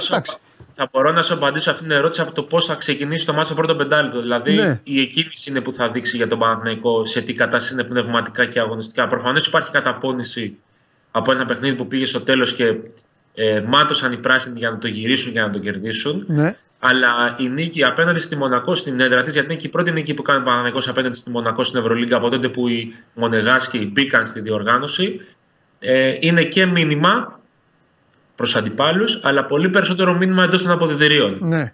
Ότι υπάρχουν ατότητες, υπάρχει προσωπικότητα, υπάρχει χαρακτήρας και είναι πολύ καλό, θεωρώ, ότι τώρα παίζει κολλητό μάτς εκτός έδρας. Γιατί? Λέγαμε χθες ότι σε αυτή την τριάδα των αγώνων μέχρι το τέλος του 23 ο Παναθηναϊκός πρέπει να κάνει 2 νίκες στις 3. Δηλαδή, Μονακό έξω, Αρμάνι έξω, Ερυθρός Αστέρας μέσα, να πάρει 2. Για να είναι καλά. Αυτή τη στιγμή ο Παναθηναϊκός έφερε τον εαυτό του σε μια θέση που μπορεί να κλείσει το 23 με 3 στα 3. Ναι. Να είναι πάρα πολύ καλά. Γιατί μετά να πούμε και στον κόσμο που μπορεί να μην το έχει παρατηρήσει ότι ο Γενάρης ξεκινάει με 2 back-to-back διαβολοβδομάδες. Ναι, έχει. 4 μάτς σε Ευρωλίγκα σε 10 μέρες. Βαλένθια Μπασκόνια στην Ισπανία, Εφές Μονακό στο ΆΚΑ. Ναι. Ξαναπέζει με τη Μονακό κοντά. Πολύ κοντά. Πολύ, ναι. 11 Γενάρη. Ναι. Σε 20 μέρες. Ναι. Μάλιστα. Αυτά. Ωραία. Εντάξει, είχε και κόσμο. Ήταν, δηλαδή, πέρα από τους ταξιδευτές μαζί με την ομάδα, μαζεύτηκαν κι άλλοι. Είδα πολύ κόσμο. Γύρω, ναι, από Γαλλία, από την Νίκαια που είναι πολύ κοντά ούτως ή άλλως και μπορείς να πας. Δημήτρης Γιανακόπουλος. Δημήτρης Γιανακόπουλος, ο οποίος το έζησε με την ψυχή του. Ναι. Πάει και Μιλάνο ή έφυγε? Θα πάει και Μιλάνο. Μάλιστα. Ωραία. Εντάξει. Εγώ οι συμπάθειες δεν κρύβονται. Εγώ γέλασα και χάρηκα πολύ που είδα το φίλο μου τον Αταμάν να κάνει τις γραφιές πάλι έτσι και όλα αυτά. Γιατί εντάξει, μωρέ, να ξέρεις τι. Ήταν σε μια πήγα να πω πολύ μεγάλη ομάδα, αλλά το πολύ μεγάλη ομάδα πρέπει να εμπεριέχει και ιστορία και όλα τα υπόλοιπα. Αλλά έφτιαξε μια μεγάλη ομάδα. Αλέξανδρε. Πήρε ουσιαστικά 3 Ευρωλίγκες. Άσχετα με η ιστορία θα γράψει 2. Και πήρε μια μεταγραφή. Γιατί μεταγραφή έκανε κι αυτός. Πήρε μεταγραφή σε μια ομάδα η οποία δεν βλεπόταν και την ανέλαβε σε μια περίοδο που η ομάδα αυτή, ρε παιδί μου, είναι σε γύρισμα πάλι σελίδας. Yeah. Καταλαβες. Δεν τον βρήκε αυτό τον Παναθηναϊκό. Μαζί ξεκινάει. Οπότε κάθε φορά παίζει κι αυτός στοίχημα. Κάθε φορά βρίσκεται και αυτός απέναντι στην κριτική είτε των Ελλήνων που εύκολα θάβουν, ανεβάζουν, κατεβάζουν, ή των δημοσιογράφων που σου λέει δεν κέρδισες, είσαι χάλιας, κέρδισες, είσαι θεός. Οπότε και δεν το έχει, πώς να το πω εγώ, δεν το έχει ανάγκη αυτό ο Αταμάν. Ακούγεται λίγο σκληρό τώρα, αλλά δεν με νοιάζει. Δεν έχει ανάγκη ο Αταμάν της ελληνικής αποθέωσης. Δεν χρωστάει σε κάποιον, εντάξει, ούτε το χρωστάνε, αλλά δεν έχει να αποδείξει κάτι ο Αταμάν στο ελληνικό μπάσκετ. Συμφωνώ. Αυτό, τέλος πάντων. Λοιπόν, σε αφήνω. Καλή απόλαυση. Αυτό έχω να σου πω, τίποτα άλλο. Με την ελπίδα το βράδυ ο Ντέιβιντ Νίλσεν να κάνει και αυτός έτσι. Εντάξει, έγινε. Φιλιά. Τα λέμε. Λοιπόν, ωραία. Αυτά για τον μπάσκετ του Παναθηναϊκού. Τώρα θα έρθει πάλι ο Μάνος γιατί κάτι έγινε και μετά θα πάμε στο Γερεμέγεφ. Έλα μεγάλε, εντάξει, το διέλυσες το ευρωπαϊκό ποδόσφαιρο, το παγκόσμιο. Τι MLS τώρα. Έχουν αρχίσει όλα. Να τα μας, αυτά θέλω. Λοιπόν, αυτά μου αρέσουν εμένα. Ο Ροπ Χάρης του Sky News, έγκριτος δημοσιογράφος, ναι, αναφέρει. Ο Ναυροζήτης του Sky News. Ναι. Ο Ναυροζήτης του Sky News ακριβώς. Ότι η βρετανική κυβέρνηση θα νομοθετήσει πλέον, θα προχωρήσει σε αλλαγές μάλλον, σε μεταρρυθμίσεις που θα βάλουν stop σε όλες τις ομάδες που αγωνίζονται στην Αγγλία να συμμετέχουν σε παρόμοιες με τις δικές της διοργανώσεις. Αυτό είναι το πρώτο χτύπημα της Αγγλίας. Τι σας είπα. Άκουσες τι είπες τώρα. Σε παρόμοιες με τις δικές της. Έλα να σου δώσω το χέρι. Similar. Για να το καταλάβετε όλοι. Δεν είπε σε παρόμοια με το Champions League. Δεν τους ενδιαφέρει. Είναι θεοί τύποι. Δεν τους νοιάζει. Σε παρόμοιες με τις... Δηλαδή, τι είπε ο γίγαντας τώρα. Ότι η αγγλική κυβέρνηση είπε η Ομοσπονδία. UK government. Κυβέρνηση. UK government. Λοιπόν, ο φίλος μας, λοιπόν, πώς λέγονταν αυτός που δεν είδε το Μητσοτάκη, οι υπόλοιποι εκεί, αυτοί όλοι λοιπόν, όλοι αυτοί, τι σου λένε, δεν θα φτιάξεις κάτι που θα μοιάζει με την Premier. Να πάω να φτιάξει ένα πρωτάθλημα και αυτά και να μου πάρεις τις ομάδες και να πρέπει. Ακούστε τώρα αυτοί γιατί είναι μάγκες. Γιατί σου λέει, αν αυτοί θέλουν να βάλουν πολλές ομάδες, θα μου πάρουν 5-6 ομάδες σε μένα. Προσέξτε. 5-6 ομάδες. Τι σημαίνει. Σημαίνει ότι μεσοβδόμαδα πότε θα γίνουν τα παιχνίδια. Σουκού δεν έχουν ορίσει καν πότε θα γίνουν τα παιχνίδια. Σου λέει θα παίζει Arsenal City. Γι' αυτό. Τι λέτε ρε παιδιά. Και δεν θα περιμένουν στην Premier να δουν το Arsenal City και θα το ξαναδούν έτσι. Άλλο το Champions League που είναι άμα τύχει να γίνει. Εδώ είναι δεδομένα. Και που σημαίνει ότι αν είναι 6 αγγλικές ομάδες, στην τύχη τα λέω, αν είναι 6 αγγλικές ομάδες, μιλάμε για 10 αγώνες. Της κάθε μίας. Ακριβώς. Με την άλλη. Για να είμαστε ακριβείς, στο tweet που έχει γίνει τώρα από τον Ροπ Χάρις, δεν υπάρχει πουθενά η λέξη FIFA UEFA. Πουθενά. Will stop clubs from joining any similar breakaway competitions in the future. Ναι. Τελειώσαμε. Εννοείται. Αντέδρασε η UEFA άμεσα. Η σημερινή ο άλλος ο φίλος λέει ζηλιάριδες οι Άγγλοι. Ζηλιάριδες. Οι άλλοι τους ζηλεύουν. Οι Άγγλοι δεν κολλούν. Οι Άγγλοι είναι οι πρώτοι που αντέδρασαν όπως είδατε. Οι Άγγλοι είναι έτοιμοι. Οι Άγγλοι, καλέ μου φίλε. Οι Άγγλοι, καλέ μου φίλε, έφτιαξαν το ποδόσφαιρο πριν να καταλάβει όλος ο υπόλοιπος πλανήτης τι μπορεί να κάνεις με τα πόδια. Άστο τώρα. Δεν υπάρχει. Και σε πάω. Η σημερινή απόφαση δεν υποδηλώνει έγκριση ή επικύρωσης της λεγόμενης Super League. Μάλλον υπογραμμίζει μια προϋπάρχουσα έλλειψη στο πλαίσιο προέγκρισης της UEFA, μια τεχνική πτυχή που έχει ήδη αναγνωριστεί και αντιμετωπιστεί τον Ιούνιο του 2022. Η UEFA είναι βέβαιη για την ευρωστία των νέων κανόνων της και συγκεκριμένα ότι συμμορφώνονται με όλους τους σχετικούς ευρωπαϊκούς νόμους. Σε πάω στο διατάφτα. Κάνα σούπερ ντένις θα βάλουμε. Γίνεται χαμός στο ποδόσφαιρο. Η UEFA παραμένει αποφασισμένη στη δέσμευσή της να Πρώτη αντίδραση οι Άγγλοι. Η UEFA παραμένει αποφασισμένη στη δέσμευσή της να διατηρήσει την ευρωπαϊκή πυραμίδα του ποδοσφαίρου. Ναι, διασφαλίζοντας ότι συνεχίζει να εξυπηρετεί. Περιμένει ο Γουλής, είναι ευτυχισμένος, μη βιάζεσαι. Χθες ούρλιαζε, μου τα είπε ο Ντενής, είχε βγει στο μπαλκόνι, φώναζε. Τα ξέρεις. Τα έχω μάθει, ναι. Τώρα εδώ θα τον αποθεώσω. Διασφαλίζοντας ότι συνεχίζει να εξυπηρετεί τα ευρύτερα συμφέροντα της κοινωνίας. Θα συνεχίσουμε να διαμορφώνουμε το ευρωπαϊκό αθλητικό μοντέλο συλλογικά με τις εθνικές ενώσεις, τα πρωταθλήματα, τους συλλόγους, τους φιλάθλους, τους παίκτες, τους προπονητές, τα θεσμικά όργανα της Ευρωπαϊκής Ένωσης, τις κυβερνήσεις και τους εταίρους. Yeah. Πρόσεξε όμως τώρα. Αυτό που λέγαμε πριν για το τι φέρνει η European Super League, μάλλον τι θέλει να φέρει. Οι αγώνες όλων των ομάδων της να μεταδίδονται δωρεάν στην τηλεόραση. Αυτή είναι η επανάσταση που θέλουν να κάνουν. Γι' αυτό λένε ελεύθερο ποδοσφαιριά. Όχι, λένε αυτή τη στιγμή βάζουν τα μίντια συμμάχους. Θα στα εξηγεί εδώ το δικαστήριο. Βάζουν τα μίντια τους λένε ελάτε να συμμαχίσουμε, γιατί τι τους λένε, δεν θα μου δώσεις λεφτά. Το θέμα είναι βέβαια ότι στην Ελλαδίτσα θα μαλλιοτραβηχτούν, αφού είναι τζαμπέ θα πάνε όλα τα κανάλια. Μάχη θα γίνει. Όχι, θα πάνε όλα τα κανάλια. Θα πούνε τζαμπέ, θέλουμε κι εμείς, θέλω κι εγώ, δώσω μου και εμένα κανένα παιχνίδι, κανένα τέτοιο. Εκεί πρέπει να δούμε τι κριτήρια. Αν όλο αυτό γίνει βέβαια. Αν γίνει. Και τώρα. Αν γίνει, επαναλαμβάνω. Απόλυτη ησυχία από το ακροατήριο. Απόλυτη ησυχία θα γίνει μόνο για να πω την είδηση της χθεσινής βραδιάς. Liverpool West Ham 5-1 σε ένα έρημο βράδυ. Τώρα και πάμε. Γι' αυτό θα πεις. Πάμε. Πρώτη αντίδραση Φλωρεντίνο Πέρεθ. Όπα. Λοιπόν. Τώρα... Νιώθω σαν εκπρόσωπος τύπου της Real Madrid τώρα. Ναι. Λοιπόν.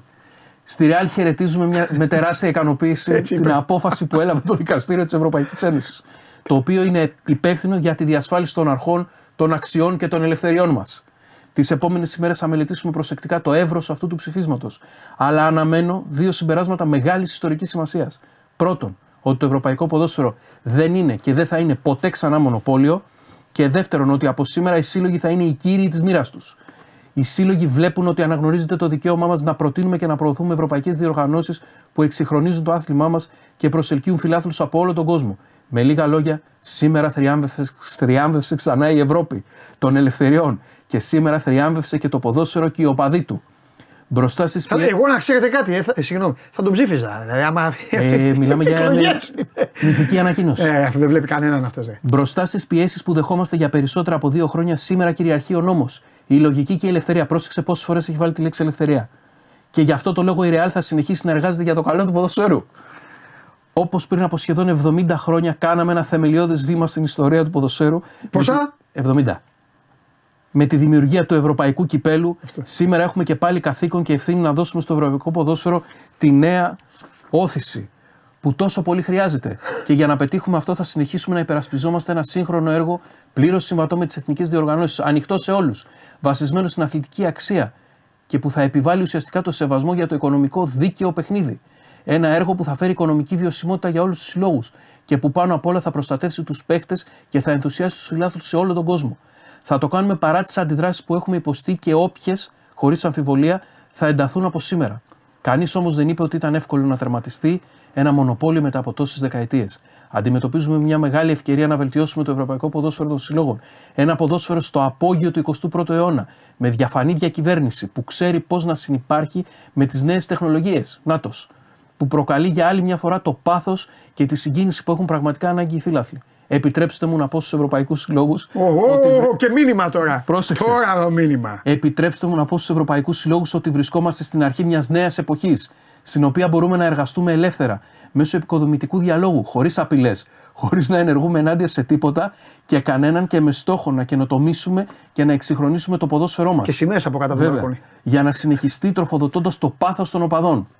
Από σήμερα, το παρόν και το μέλλον του ευρωπαϊκού ποδοσφαίρου είναι επιτέλους στα χέρια των συλλόγων, των παικτών και των φιλάθλων. Η μοίρα μας ανήκει και έχουμε μεγάλη ευθύνη μπροστά μας. Από σήμερα θα σηματοδοτήσει, αυτή η μέρα θα σηματοδοτήσει το πριν και το μετά. Είναι μια μεγάλη μέρα για την ιστορία του ποδοσφαίρου και για την ιστορία του αθλητισμού. Αυτό θα κάνει και άλλες διοργανώσεις. Θα κάνει και δικούς του Ολυμπιακούς Αγώνες. Μόλις ακούσαμε μετά από 40 χρόνια ξανά. Ανδρέα Παπανδρέου σε ισπανική βερσιόν για το ποδόσφαιρο. Τα πολλά. Τι να πω. Δεν έχω να πω τίποτα. Εγώ επειδή με ρωτάτε, θα περιμένω, δεν τάσσομαι, δεν παίρνω θέση, θα περιμένω να δω τι θα πει η Λίβερπουλ. Εγώ είμαι με τους Άγγλους. Ό,τι πει η ομάδα. Πίσω από την ομάδα. Αλλά αφήνω έναν αστερίσκο στο φίλο μου τον Αυροζίδη, λέγοντας το εξής και σε εσάς. Ακούσατε πριν από λίγο διαστόματος Μάνου, που μετέφερε την είδηση από το νησί για την πρόθεση της αγγλικής κυβέρνησης. Εδώ αφήνω μόνο έναν αστερίσκο ότι τα μεγάλα κλαμπ της Αγγλίας τα διοικούν Σαουδάραβες και Αμερικανοί. Μπράβο. Και ο Φλωρεντίνο Ανδρέας Πέρεθ θα μιλήσει απευθείας με αυτούς. Εκεί θα ξεκινήσει ένα μεγάλο μάτς. Αν οι Άγγλοι ακούσουν το λαό, γιατί οι Άγγλοι δεν βλέπουν τίποτα από την Premier και ο κόσμος δεν τα θέλει αυτά. Ο κόσμος θέλει να παίζει 2 φορές το χρόνο η City με τη United, να χαίρεται και όλα αυτά και να πηγαίνει. Αν εκεί έχει τύχει το υπόλοιπο σκέλος. Αν πέσουν λεφτά, αν οι ομάδες αποφασίσουν να πάρουν μόνες τους δρόμο αλλά μαζί. μαζί, τότε θα υπάρχει και στην Αγγλία, θα υπάρχει ζήτημα. Θέλω να πω, μην δένετε. Αυτό σε ένα μάτς πήρε. Λοιπόν, μην δένετε σχοινή κορδόνι ό,τι δήλωση ακούτε. Ακριβώς, όχι. Τώρα μόλις ξεκινάει το παιχνίδι. Θα βγουν άλλες 10 μέχρι να τελειώσουμε την εκπομπή. Γι' αυτό μπαίνω σταδιακά και τις λέω για να μην μαζευτούν. Ναι. Πάμε στον κύριο από το Γαλάτσι. Λοιπόν. Παιδιά, τώρα γίνεται χαμός γίνεται, αλλά ο μεγαλύτερος χαμός είναι ότι όλος ο λαός εδώ περιμένει αυτή την ψυχή, την ψυχούλα αυτή, πάμε.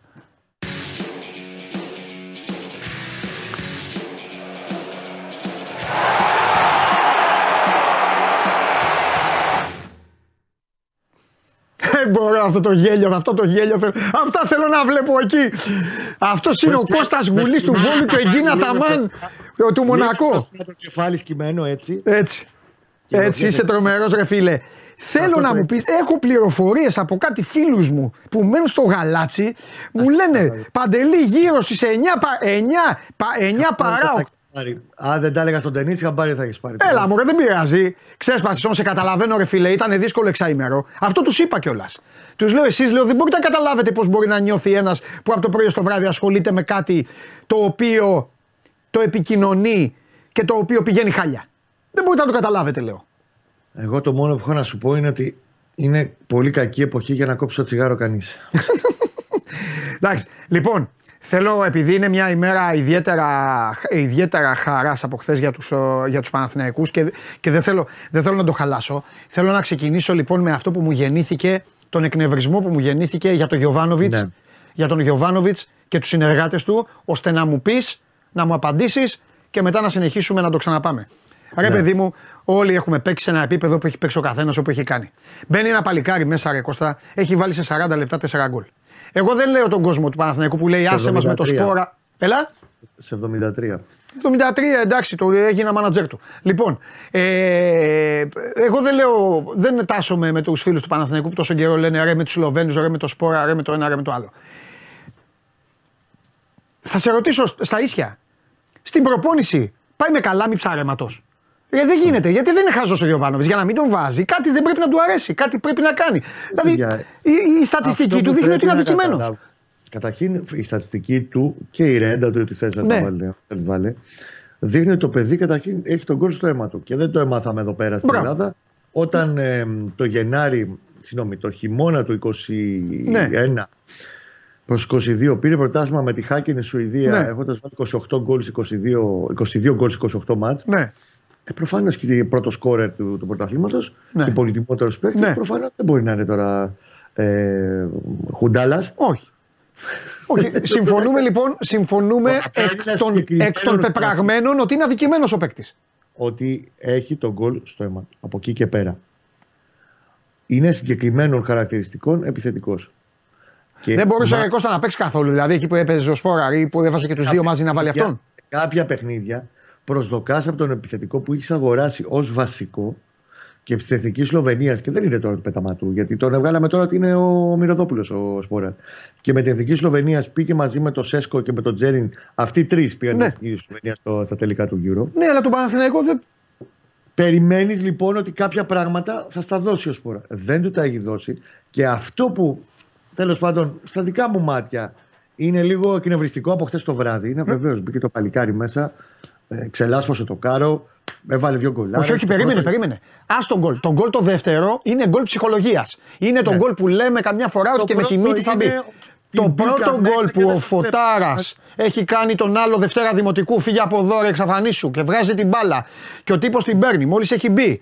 Προχωράει, ξέρει που είναι ο αντίπαλος. Πλασάρι κάνει. Το γκολ είναι φανμπάστεν, αγόρι μου. Εγώ επαναλαμβάνω, θα το πω εγώ λοιπόν, επειδή δεν θες να το πεις εσύ. Ο παίκτης είναι αδικημένος από τον Γιοβάνοβιτς.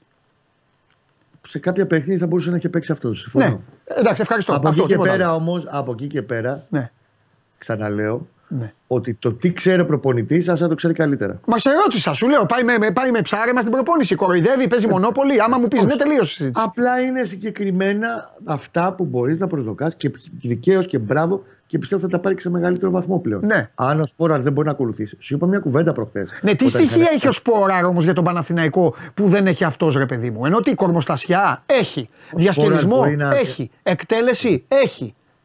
Ο Γερεμέγεφ είναι ένα παιδί που θα του έρθει μπάλα στο κουτί και ναι, θα στη βάλει 8 φορές 10 μέσα. Τέλος. Κάνει και άλλες δουλειές βοηθητικές. Συμμετοχικά στην ανάπτυξη, στο παιχνίδι. Κάνει πράγματα περισσότερα. Σε αυτό το κομμάτι. Ναι. Εφόσον όμως καίγεται ο πισινός εκείνη την ώρα να πάρεις ένα γκολ, ναι, και εγώ το Γερεμέγεφ να βάλει. Και αυτό που σου είπα και δεν το ολοκλήρωσα, γιατί μου. Τέλος πάντων, εντάξει, καταλαβαίνω στη χώρα, στην Ελλάδα ζούμε. Είναι ότι. Στην Ελλάδα ζούμε, ρε Κώστα. Άμα δεν μιλήσουμε για αυτό το παιδί σήμερα, πότε θα μιλήσουμε. Όχι, άλλο θέλω να σου πω. Εννοείται να μιλήσουμε για τον Γερεμέγεφ. Εννοείται. Η παπούζα έχει πάει από χθες. Ενώ μπήκε το παιδί, αντί να εστιάσουμε στο παιδί που μπήκε, έβαλε 2 γκολ. Ναι, σε αυτό θα εστιάσουμε. Έχει εστιάσει. Ένα τέλος πάντων τη γνωστή μερίδα. Στην Καραμούζα, δεν τον έβλεπες τόσο καιρό Ιβάν και δεν αυτό και δεν εκείνο και δεν το έβλεπες. Εντάξει.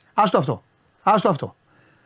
Το θέμα είναι το ίδιο το παιδί. Πιστεύεις ότι τώρα θα ξαναμπεί, ότι τώρα θα μπει μια και καλή στο rotation. Ο ίδιος ο Γιοβάνοβιτς είπε χθες ότι επειδή είναι πάρα πολλά τα παιχνίδια θα έχει περισσότερες ευκαιρίες. Ναι. Και αυτή τη στιγμή, εφόσον είδε 1, 2, 3 αυτόν τον στρεβλό μήνα, ότι ο Σπόραρ έμπαινε και δεν μπορούσε να βοηθήσει. Δεν έδινε τίποτα. Δεν τον καταλαβαίναμε το Σπόραρ. Αυτή τη στιγμή λοιπόν, με τέτοια εικόνα ο Γερεμέγεφ, ιεραρχικά ανεβαίνει από την ώρα που μιλάμε στο νούμερο 2. Πίσω το φωτάρα. Απλά τα πράγματα. Ναι. Ωραία. Πάμε λίγο τώρα για να το. Εντάξει, γιατί το βαρύναμε, αλλά ήθελα να το συζητήσουμε και είπα ότι θα ξεκινάγαμε για να φύγει λίγο το βαρύ. Τέλος πάντων, για να φύγει όλο αυτό, πάμε στα ωραία. Οπότε την ουσία θα λέμε, όπως επίσης, αν θυμάσαι καλά, σου είπα κάτι προχθές. Ότι μπροστά του έχει ένα διάστημα να πάρει αποφάσεις ο Γιοβάνοβιτς. Ναι. Σε αυτό το μήνα, τον κολλασμένο που έρχεται, ποιοι μπορούν να βγουν μπροστά.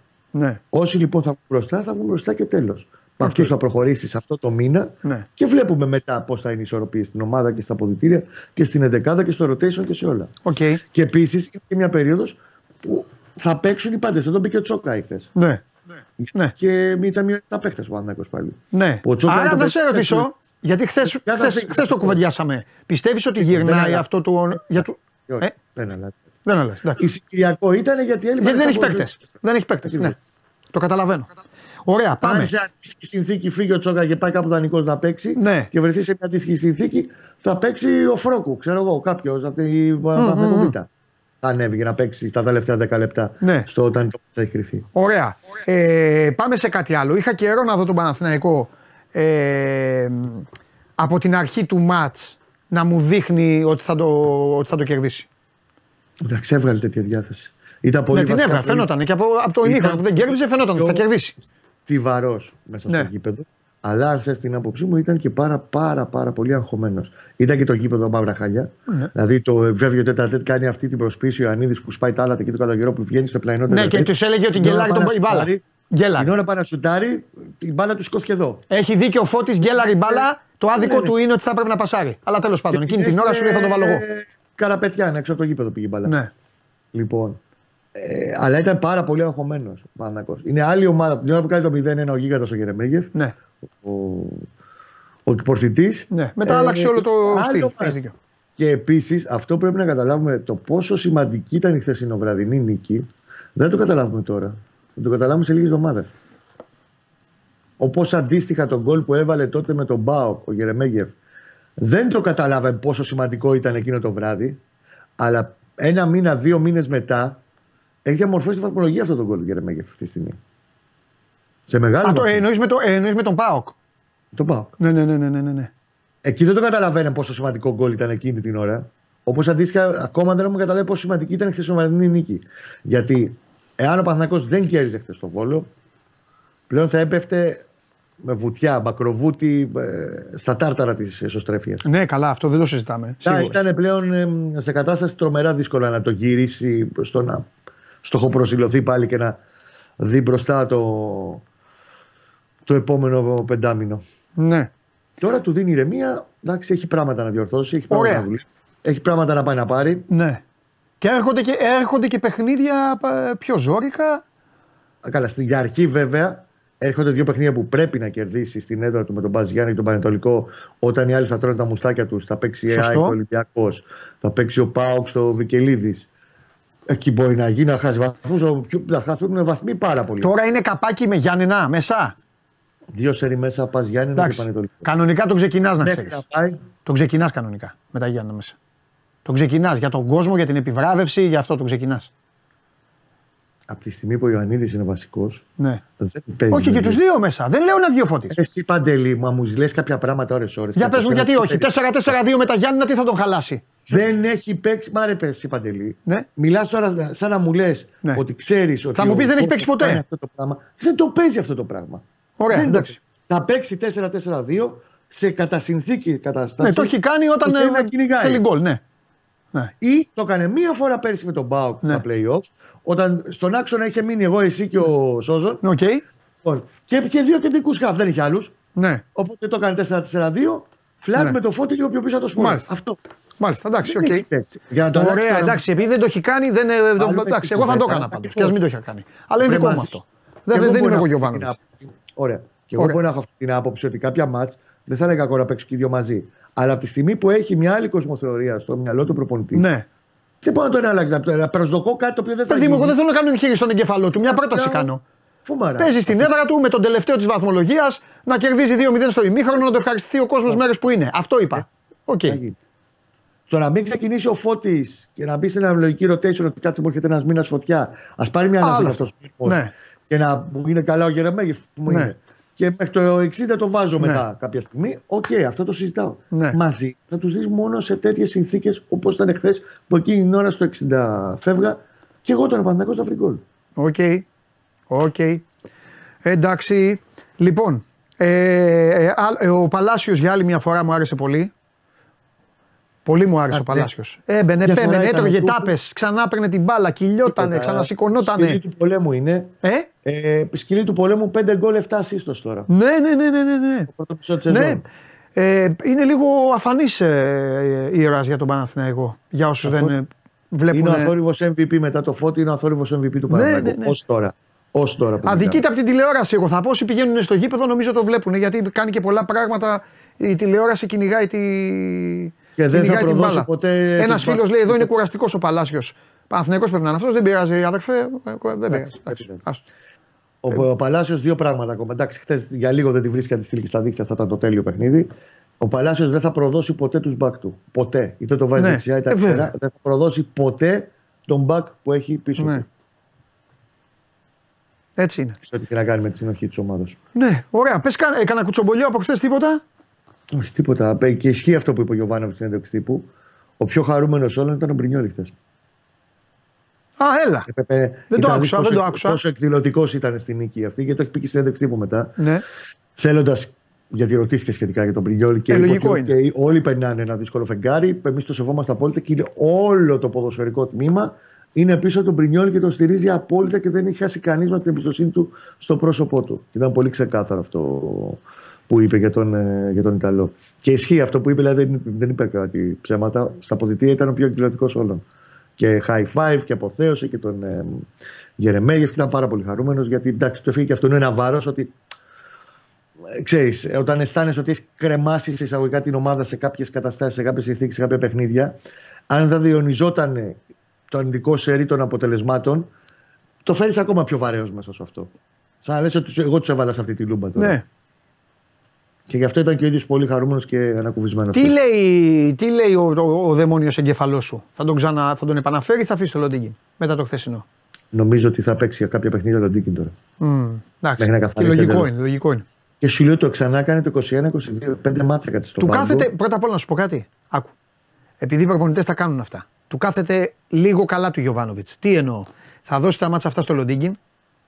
Έρχεται καπάκι το κύπελο. Μπορεί να βάλει τον Μπρινιόλι, δηλαδή να φέρει τούμπα το rotation και αν ο Μπρινιόλι με τον Ολυμπιακό. Έλα. Όχι ψέματα, έχεις δίκιο. 10 είναι το κύπελο. Φυσικά έχω δίκιο, αφού ξέρω ποτέ. Ναι, 10 είναι το κύπελο. Έχω πει στο πρόγραμμα το προηγούμενο, έχω στο μυαλό μου ακόμα. Λοιπόν, θα γυρίσει το rotation, θα βάλει τον Μπρινιόλι στο κύπελο και αν ο Μπρινιόλι στο κύπελο τέτοιο μπορεί να τον ξαναφέρει. Τα κάνουν αυτά οι προπονητές.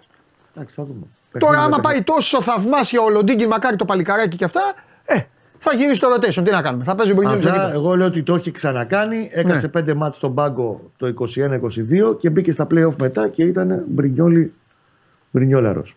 Οκ. Okay. Ωραία. Έχουμε τίποτα για τα μεταγραφικά και για τα υπόλοιπα. Όχι, από εδώ και πέρα. Κοιτάμε λίγο παραπάνω. Εγώ νομίζω ότι η επόμενη εβδομάδα θα έχει θεματάκια και εξελίξει το θέμα του στόπερ. Ναι. Εντάξει. Θέλει να το κλείσει νωρίς αυτό, αλλά όχι με ό,τι να είναι. Ναι. Θέλει να το κλείσει με μια καλή επιλογή ο Παναθηναϊκός στο κεντρικό αμυντικό. Ωραία. Και επειδή το περίμενε καιρό. Είχε αρκετές ημέρες να το ζήσει αυτό ο Παναθηναϊκός, δηλαδή να βγάλει μια έδρα και την επόμενη μέρα να παίζουν οι άλλοι τρεις έξω. Τι προαίσθημα έχεις, θα γίνει καμιά γκέλα? Κάποιος δεν θα περάσει σήμερα. Ένα στα τρία γκέλα βλέπεις. Κάποιος από τους τρεις δεν θα περάσει. Οκ, τέλεια. Εντάξει Κώστα μου, μιλάμε αύριο. Άντε να είστε καλά. Γεια σου Κωστάρα, τα λέμε, φιλιά. Μια χαρά, καλή συνέχεια. Λοιπόν, αυτά από τον Κώστα Γουλή, αυτά από τον Παναθηναϊκό. Για να δούμε πώς θα είναι αύριο, όταν θα ξεκινήσουμε την εκπομπή, πώς θα είναι η βαθμολογία. Έχει γίνει άνω κάτω η εκπομπή. Στα άριδες και αυτά θα φύγουν τώρα, όπως καταλαβαίνεις. Τους έφαγες όλους. Πες του Χαλιάπα. Δημήτρη, άμα βλέπεις την εκπομπή. Ωραία τα πήγατε. Συγχαρητήρια. 2-2 στο 92. Ευτυχώς είχαμε Bet Factory, τους είπα παίξτε πρώτον γκολ Άρης. Το έβαλε ο Άρης και πληρωθήκαν οι άνθρωποι. Να σου πω ότι αυτή τη στιγμή. Ο Ναυροζήτης έφαγε τον Άρη, θα φας και τον ΠΑΟΚ. Είσαι έτοιμος. Να σου πω ότι αυτή τη στιγμή στο κανάλι της Real Madrid έχει αρχίσει ήδη η παρουσίαση των ομάδων της European Super League, το format αυτά, και αναμένεται να μιλήσει και ο πρόεδρος. Ξανά. Λοιπόν, έβγαλε αντίδραση η La Liga. Χαιρετίζει? Δεν χαιρετίζει. Σου διαβάζω απόσπασμα, παιδιά, γίνεται μάχη. Εντάξει, ομοσπονδίες και αυτά. Βέβαια η La Liga τώρα δεν είναι ομοσπονδία. Η La Liga είναι συνεταιρισμός. Συνεταιρισμός. Λοιπόν, η Super League θα κάνει τους πλούσιους πλουσιότερους. Ναι. Και θα σημάνει την απώλεια δεκάδων χιλιάδων θέσεων εργασίας. Μάλιστα. Επαναλαμβάνουμε ότι η Super League είναι ένα εγωιστικό και ελιτίστικο μοντέλο. Ναι. Οτιδήποτε δεν είναι πλήρως ανοιχτό με άμεση πρόσβαση μέσω των εγχώριων πρωταθλημάτων είναι κλειστή μορφή. Θα διαλύσει και τη La Liga, Φλωρεντίνο. Αυτό έχω να πω. Λοιπόν, πάμε. Όταν σηκώνεις μανίκια, κάτι ωραίο. Έχουμε ονοματοδοσίες. Πώς θα λέγονται οι τρεις οργανώσεις. Σοβαρά, τα μεταδίδει τώρα η Real στο κανάλι της, γίνεται πόλεμος. Δεν πρόλαβε το δικαστήριο να πει και κατά τα άλλα λένε ούτε το δικαστήριο. Έτοιμα τα είχαν, στο καλάθε, πάμπλες κάνανε. Η Real. Δεν έχετε καταλάβει την Real. Πάμε. Λοιπόν, ναι. Γνωστό έγινε το ακριβές μοντέλο της νεοσύστατης Λίγκας European Super League. Ναι. Λοιπόν, πάμε στα λίγο. Το φορμάτ προβλέπει τη συμμετοχή 64 ομάδων σε τρεις κατηγορίες. Είσαι έτοιμος για τις ονοματοδοσίες? Θέλω σχόλιο. Οι πρώτες δύο κατηγορίες θα λέγονται Star League και Gold League. Αυτά παίζαμε κάτι πρωταθλήματα, 8-8. Όχι, και μου θυμίζει και τέτοιο, ηλεκτρονικά. Ενώ, ναι. η τρίτη θα λέγεται Blue League. Παντελής, λέξω. Γάλε, ξέσπασμα, Φλωρεντίνο, χαμός. Λοιπόν, ναι. Η Star και η Gold League. Λέγεται η τελευταία λέγεται Blue League. Γιατί Blue? Τώρα τα λέει ο Φλωρεντίνο Πέρεθ, θα τα πει. Όχι, στηρίζουμε. Πάμε. Λοιπόν, λέει, ναι. Star και Gold League θα έχουν από 16 ομάδες, ενώ η Blue League θα έχει 32. Η συμμετοχή θα εξαρτάται από. 16 είναι η Star. Ναι, 16 είναι η Star. Αυτός δηλαδή ζητάει όλη την Ευρώπη, να ξέρεις. Ναι, αφού σου είπε, θα έχουμε μέχρι 80 ομάδες. Θέλει να διαλύσει από τα αθλήματα όλα. Θα τα διαλύσει όλα. Ο στρατάρχης. Λοιπόν. Ζιρόνα Μπιλμπάο, ο τελικός του Ισπανικού αθλήματος. Ναι, για πάμε. Η συμμετοχή θα εξαρτάται από την απόδοση των ομάδων, χωρίς εγγυημένη συμμετοχή για κάποια ομάδα. Ναι. Κάθε χρόνο θα υπάρχουν άνοδοι και υποβιβασμοί ανάμεσα στις τρεις κατηγορίες. Η άνοδος στην Blue League των 32 ομάδων θα προκύπτει από την απόδοση των ομάδων, ναι, στα εγχώρια πρωταθλήματα. Ναι. Οι ομάδες κάθε κατηγορίας θα χωρίζονται σε ομίλους των 8 ομάδων και θα παίζουν αγώνες μέσα έξω. 2 ή 8, 16. 2 ομίλους, 16. Οι δύο πρώτες κατηγορίες θα έχουν 2 ομίλους. Μέσα έξω. 30 αγωνιστικές. Πότε θα γίνονται αυτά? Παντελή, διαλύεται το ποδόσφαιρο. Αυτοί τα έχουν όλα έτοιμα. Μόνο ο Καβαλιαράτος θα χαίρεται. Αυτό δεν μου φαίνεται για απειλή. Αυτό μου φαίνεται για έτοιμο σχέδιο. Εντάξει, πρέπει να συμφωνήσουν. Άκουσε με. Τον τελευταίο λόγο τον έχουν οι ομάδες. Σίγουρα. Άμα πούνε η ομάδα, εγώ δεν παίζω. Τέλος πάντων, για πάμε. Λοιπόν, είπαμε οι δύο πρώτες. Τις απειλές τις ακούβερεσαι το 2024. Δεν υπάρχουν απειλές. Τώρα υπάρχουν δικαστήρια, ναι, και νόμοι. Δηλαδή. Αυτούς που επικαλέστηκαν. Δεν θέλω να φέρνω παραδείγματα στην Ελλάδα γιατί αρχίζουν να μας ζαλίζουν. Ενώ να πει ο πρόεδρος μιας ομοσπονδίας στις ομάδες δεν απέξετε. Άμα πούνε. Πόσες ομάδες από την Αραβία θα μπουν, δεν μας έχεις πει. Αυτό περιμένουμε να δούμε. Κριστιάνο Ρονάλντο, Μπενζεμά, η επιστροφή. Οι Σαουδάραβες είπαν: παιδιά, δεν μας βάζετε στο Champions League, έστω μια ομαδούλα. Τους λένε: θα δούμε. Εκεί Φλωρεντίνο. Blue League, Star League, θα του πει: έλα. Gold League, μην γίνεται και όλη η τελική στο Ριάντ. Άστο τώρα, θα γίνει χαμός. Τζάμπα κιόλας. Βέβαια. Και δωρεάν για όλο τον κόσμο. Αυτό το ξανατονίζω. Αυτή είναι η επανάσταση που θέλουν να κάνουν. Τσάμπα ποδόσφαιρο. Αντίο. Οι δύο πρώτες κατηγορίες θα έχουν δύο ομίλους. Ναι. Η Blue League θα έχει 4. Ναι. Κάθε ομάδα θα δίνει minimum 14 αγώνες το χρόνο. Μετά τους... Α, είναι τον 8. Είναι 16 είναι 8. Είναι 14 αγωνιστικές. 14 αγωνιστικές. Είναι τον 8. 14 αγωνιστικές και 14 αγωνιστικές. Και μετά παίζουμε χιαστή. Μετά λέει τους ομίλους, ακολουθεί φάση νοκάουτ που θα καθορίζει τους πρωταθλητές κάθε κατηγορίας. Ναι. Καθώς και τις ομάδες που θα κερδίζουν την άνοδο και εκείνες που θα υποβιβάζονται.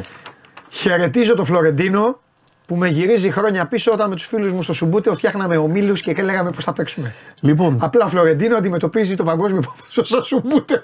Και για να μην αδικούμε καταστάσεις. Τι να αδικούμε. Παρότι ο Φλωρεντίνο Πέρεθ, όπως είπαμε, έχει πατήσει πάνω στην νομοθεσία και πουθενά άλλου. Στους νόμους. Μια απόφαση πάρθηκε, ναι. Στους νόμους πατάει ο πρόεδρος. Πάμε και στον άλλο πρόεδρο, Λαπόρτα. Είναι δίδυμο η Μπαρτσελόνα με τη Ρεάλ. Αντέδρασε. Η Μπαρτσελόνα επιθυμεί να εκφράσει την ικανοποίησή της για την απόφαση του Δικαστηρίου της Ευρωπαϊκής Ένωσης, που αξιολογεί το project της European Super League όπως προτείνεται από την Α22 Sports. Μες και un club. Ναι. Είμαστε κάτι άλλο, εμείς δεν είμαστε σαν τη Μαυρίτη. Ως ένας από τους συλλόγους που καθοδηγούν το project της European Super League, η Μπαρτσελόνα πιστεύει ότι η απόφαση αυτή ανοίγει το δρόμο για μια νέα ποδοσφαιρική διοργάνωση. Ελίτ στην Ευρώπη. Αντιτιθήμενη στο μονοπόλιο, στον κόσμο του ποδοσφαίρου. Ναι, και η μπάρτσα του λαού. Ακριβώς. Που είχε UNICEF πίσω και παίρνει λεφτά.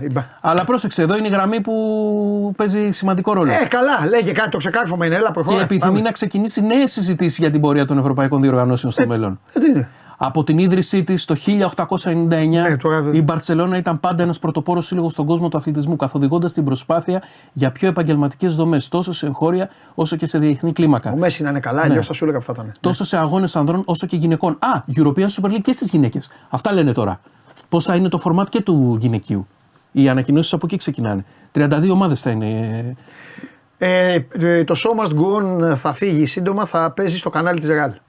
Η μεταγραφή. Μου στάρεις να βγαίνεις να λες Φλωρεντίνο με σακάκι, θα σε έχουμε. Κονκάρδα, Ρεάλ και τέτοια. Εδώ. Τι λοιπόν, τραβάμε, ρε παιδιά. Σε διεθνή κλίμακα, τόσους αγώνες ανδρών και γυναικών, σε διάφορα αθλήματα και από διαφορετικές κοινωνικές ανησυχίες. Ως εκ τούτου, όπως διατηρεί τα τελευταία χρόνια ο Σύλλογος, πιστεύει ότι η μεσοπρόθεσμη βιωσιμότητα του ευρωπαϊκού ποδοσφαίρου συνεπάγεται στην ανάγκη δημιουργίας μιας νέας ιδέας σύμφωνα με υπό την αιγίδα της European Super League και της Α22.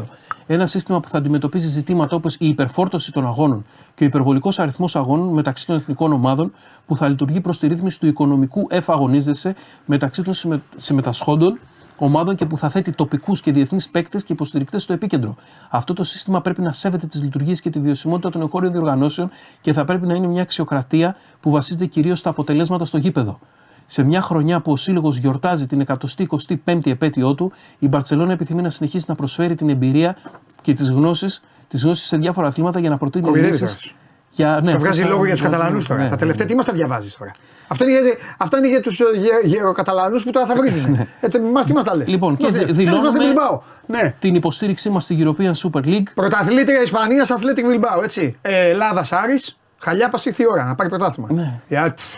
Και ήρθε η ώρα ο Ρασβάν Λουτσέσκου να κάνει πορεία και σε αυτό. Όλα τα παραπάνω. Δεν θα πάει Blue League, θα πέσει την κανονική ο Ρασβάν. Υπόκειται σε πλήρη ανάγνωση της πρότασής μας. Έχεις την άξει στον αέρα την εκπομπή και το απολαμβάνω. Για να ζούμε κι αυτά. Μου κάνεις πλάκα. Αυτό είναι. Τι να μιλάω συνέχεια για τον Γερεμέγεφ και για τον Ντάισον τώρα και για τον Μπιέλ που θα πάρει θέση του Φορτούνη. Δεν με λυπάσαι. Θέλω να βγεις και εύχομαι να ξαναμπεί σε 3 λεπτά. Σε 3 λεπτά θα πω. Έχει βγει σίγουρα ανακοίνωση. Αμήν. Εύχομαι. Πάμε.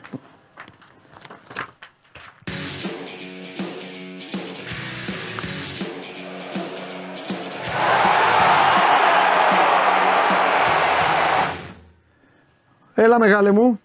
Τι τον παιδεύεις μέσα έξω.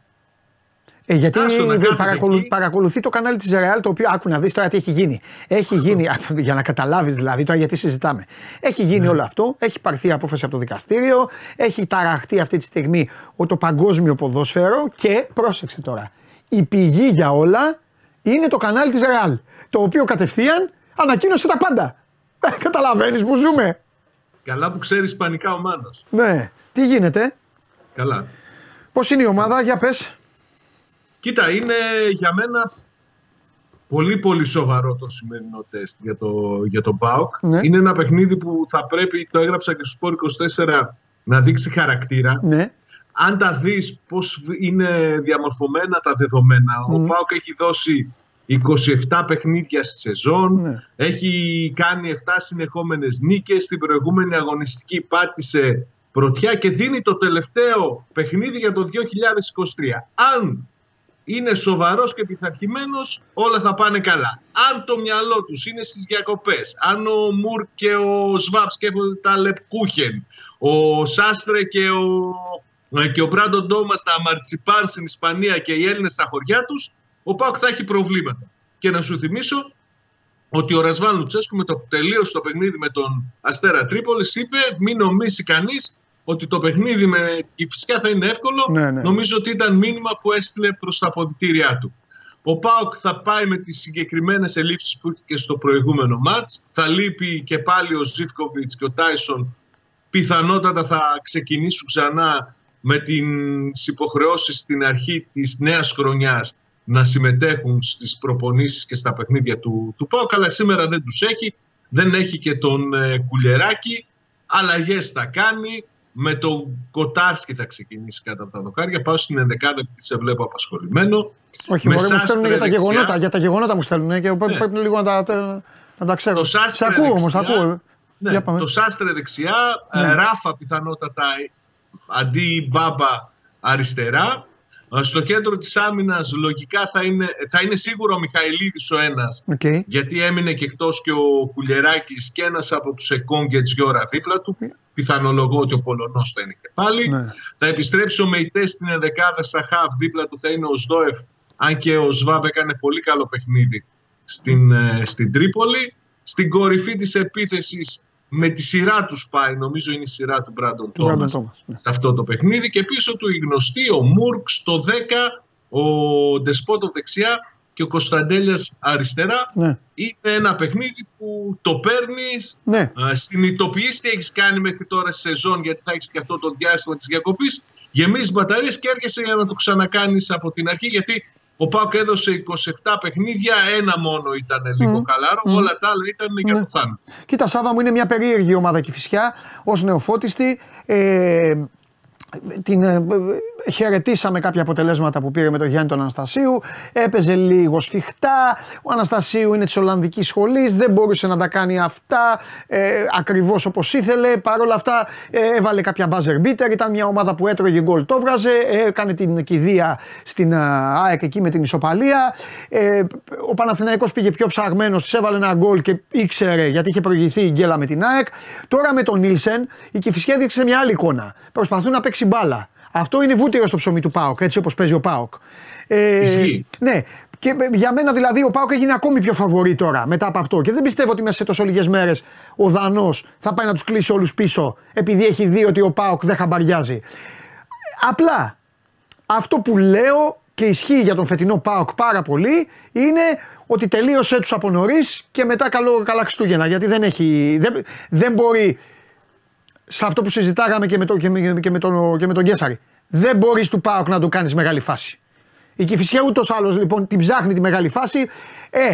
Ο ΠΑΟΚ δεν μπορεί να φάει μεγάλη φάση από την Κηφισιά αν είναι κανονικά. Ξαναλέω. Μην γίνει τώρα κάνα διατετατέ και μου λέτε αύριο. Αλλά...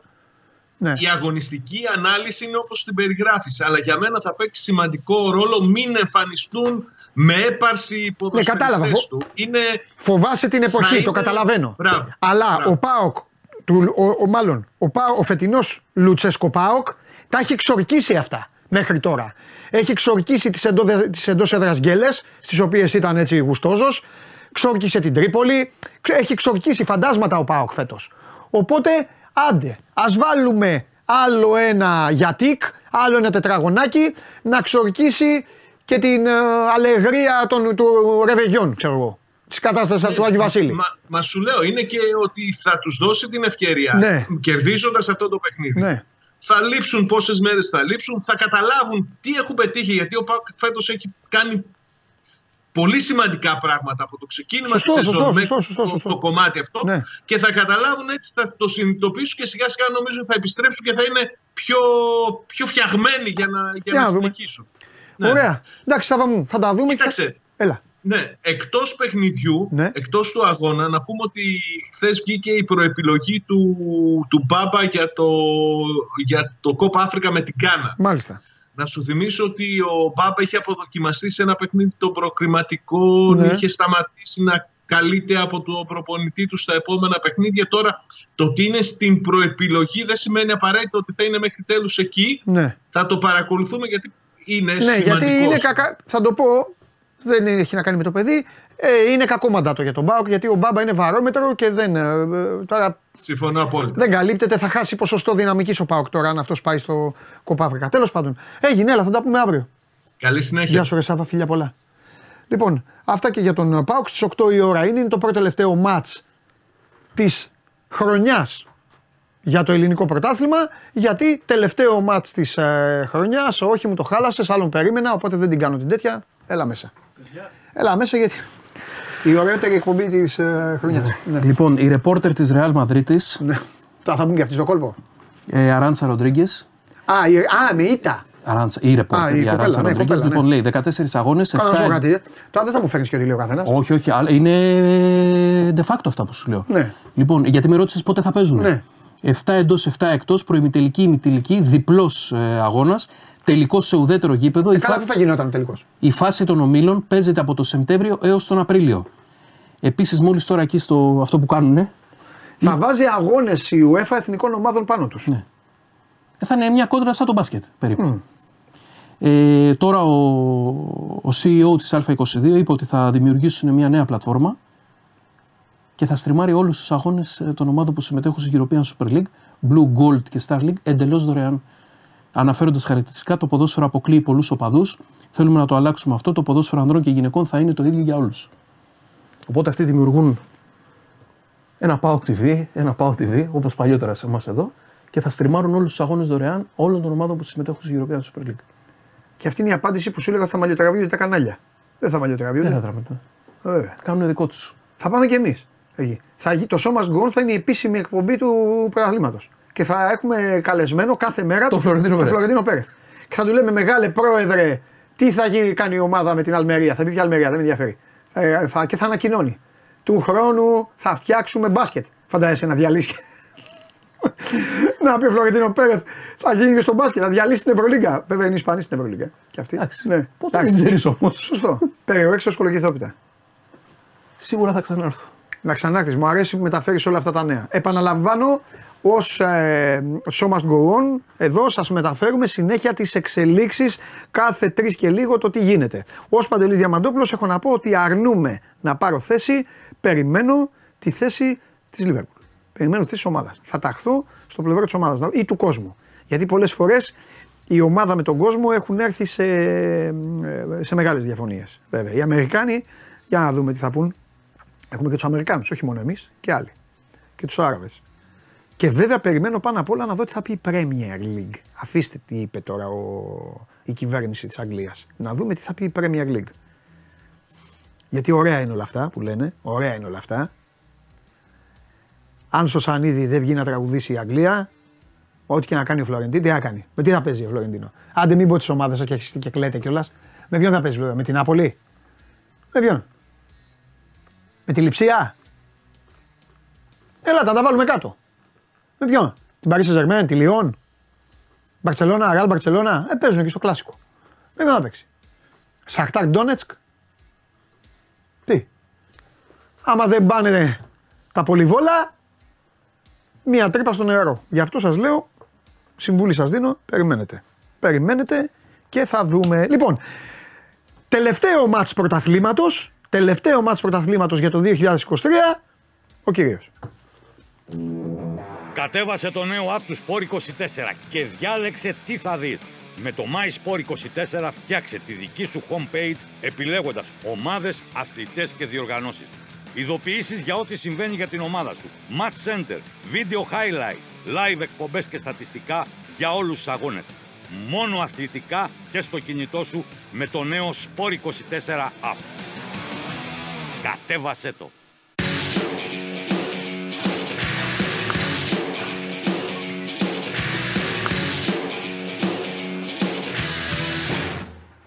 στο Χριστοφιδέλη δεν θα το κάνω ποτέ αυτό. Αναγγελία. Ναι. Αυτοί περίμεναν τώρα όλοι, αυτοί περίμεναν να ακούσουν Ολυμπιακό. Και λέω αυτό, αυτός. Πάπ και εμφανίζεσαι εσύ. Εσύ εκπροσωπείς τον Ολυμπιακό σε αυτό το τραπέζι. Αυτή την εκπομπή εσύ εκπροσωπείς. Ο Δημήτρης λέει απλά τα νέα. Λοιπόν, τι γίνεται. Καλά. Βλέπω εδώ και τις λίγες, τις καινούργιες κτλ. Ναι. Καταστρέφεις και το πρωτάθλημα, ναι. Γιατί καταστρέφω. Όχι, ναι. Θα δούμε. Άμα συμμετέχει καμιά ομάδα έτσι να έχει ενδιαφέρον ο Ολυμπιακός, ας πούμε. Χαιρετίζεις. Μεγάλη συλλογή, βέβαια. Μεγάλη συλλογή μπορούν να πάνε σε να φτιάξουν μια καλή λίγκα.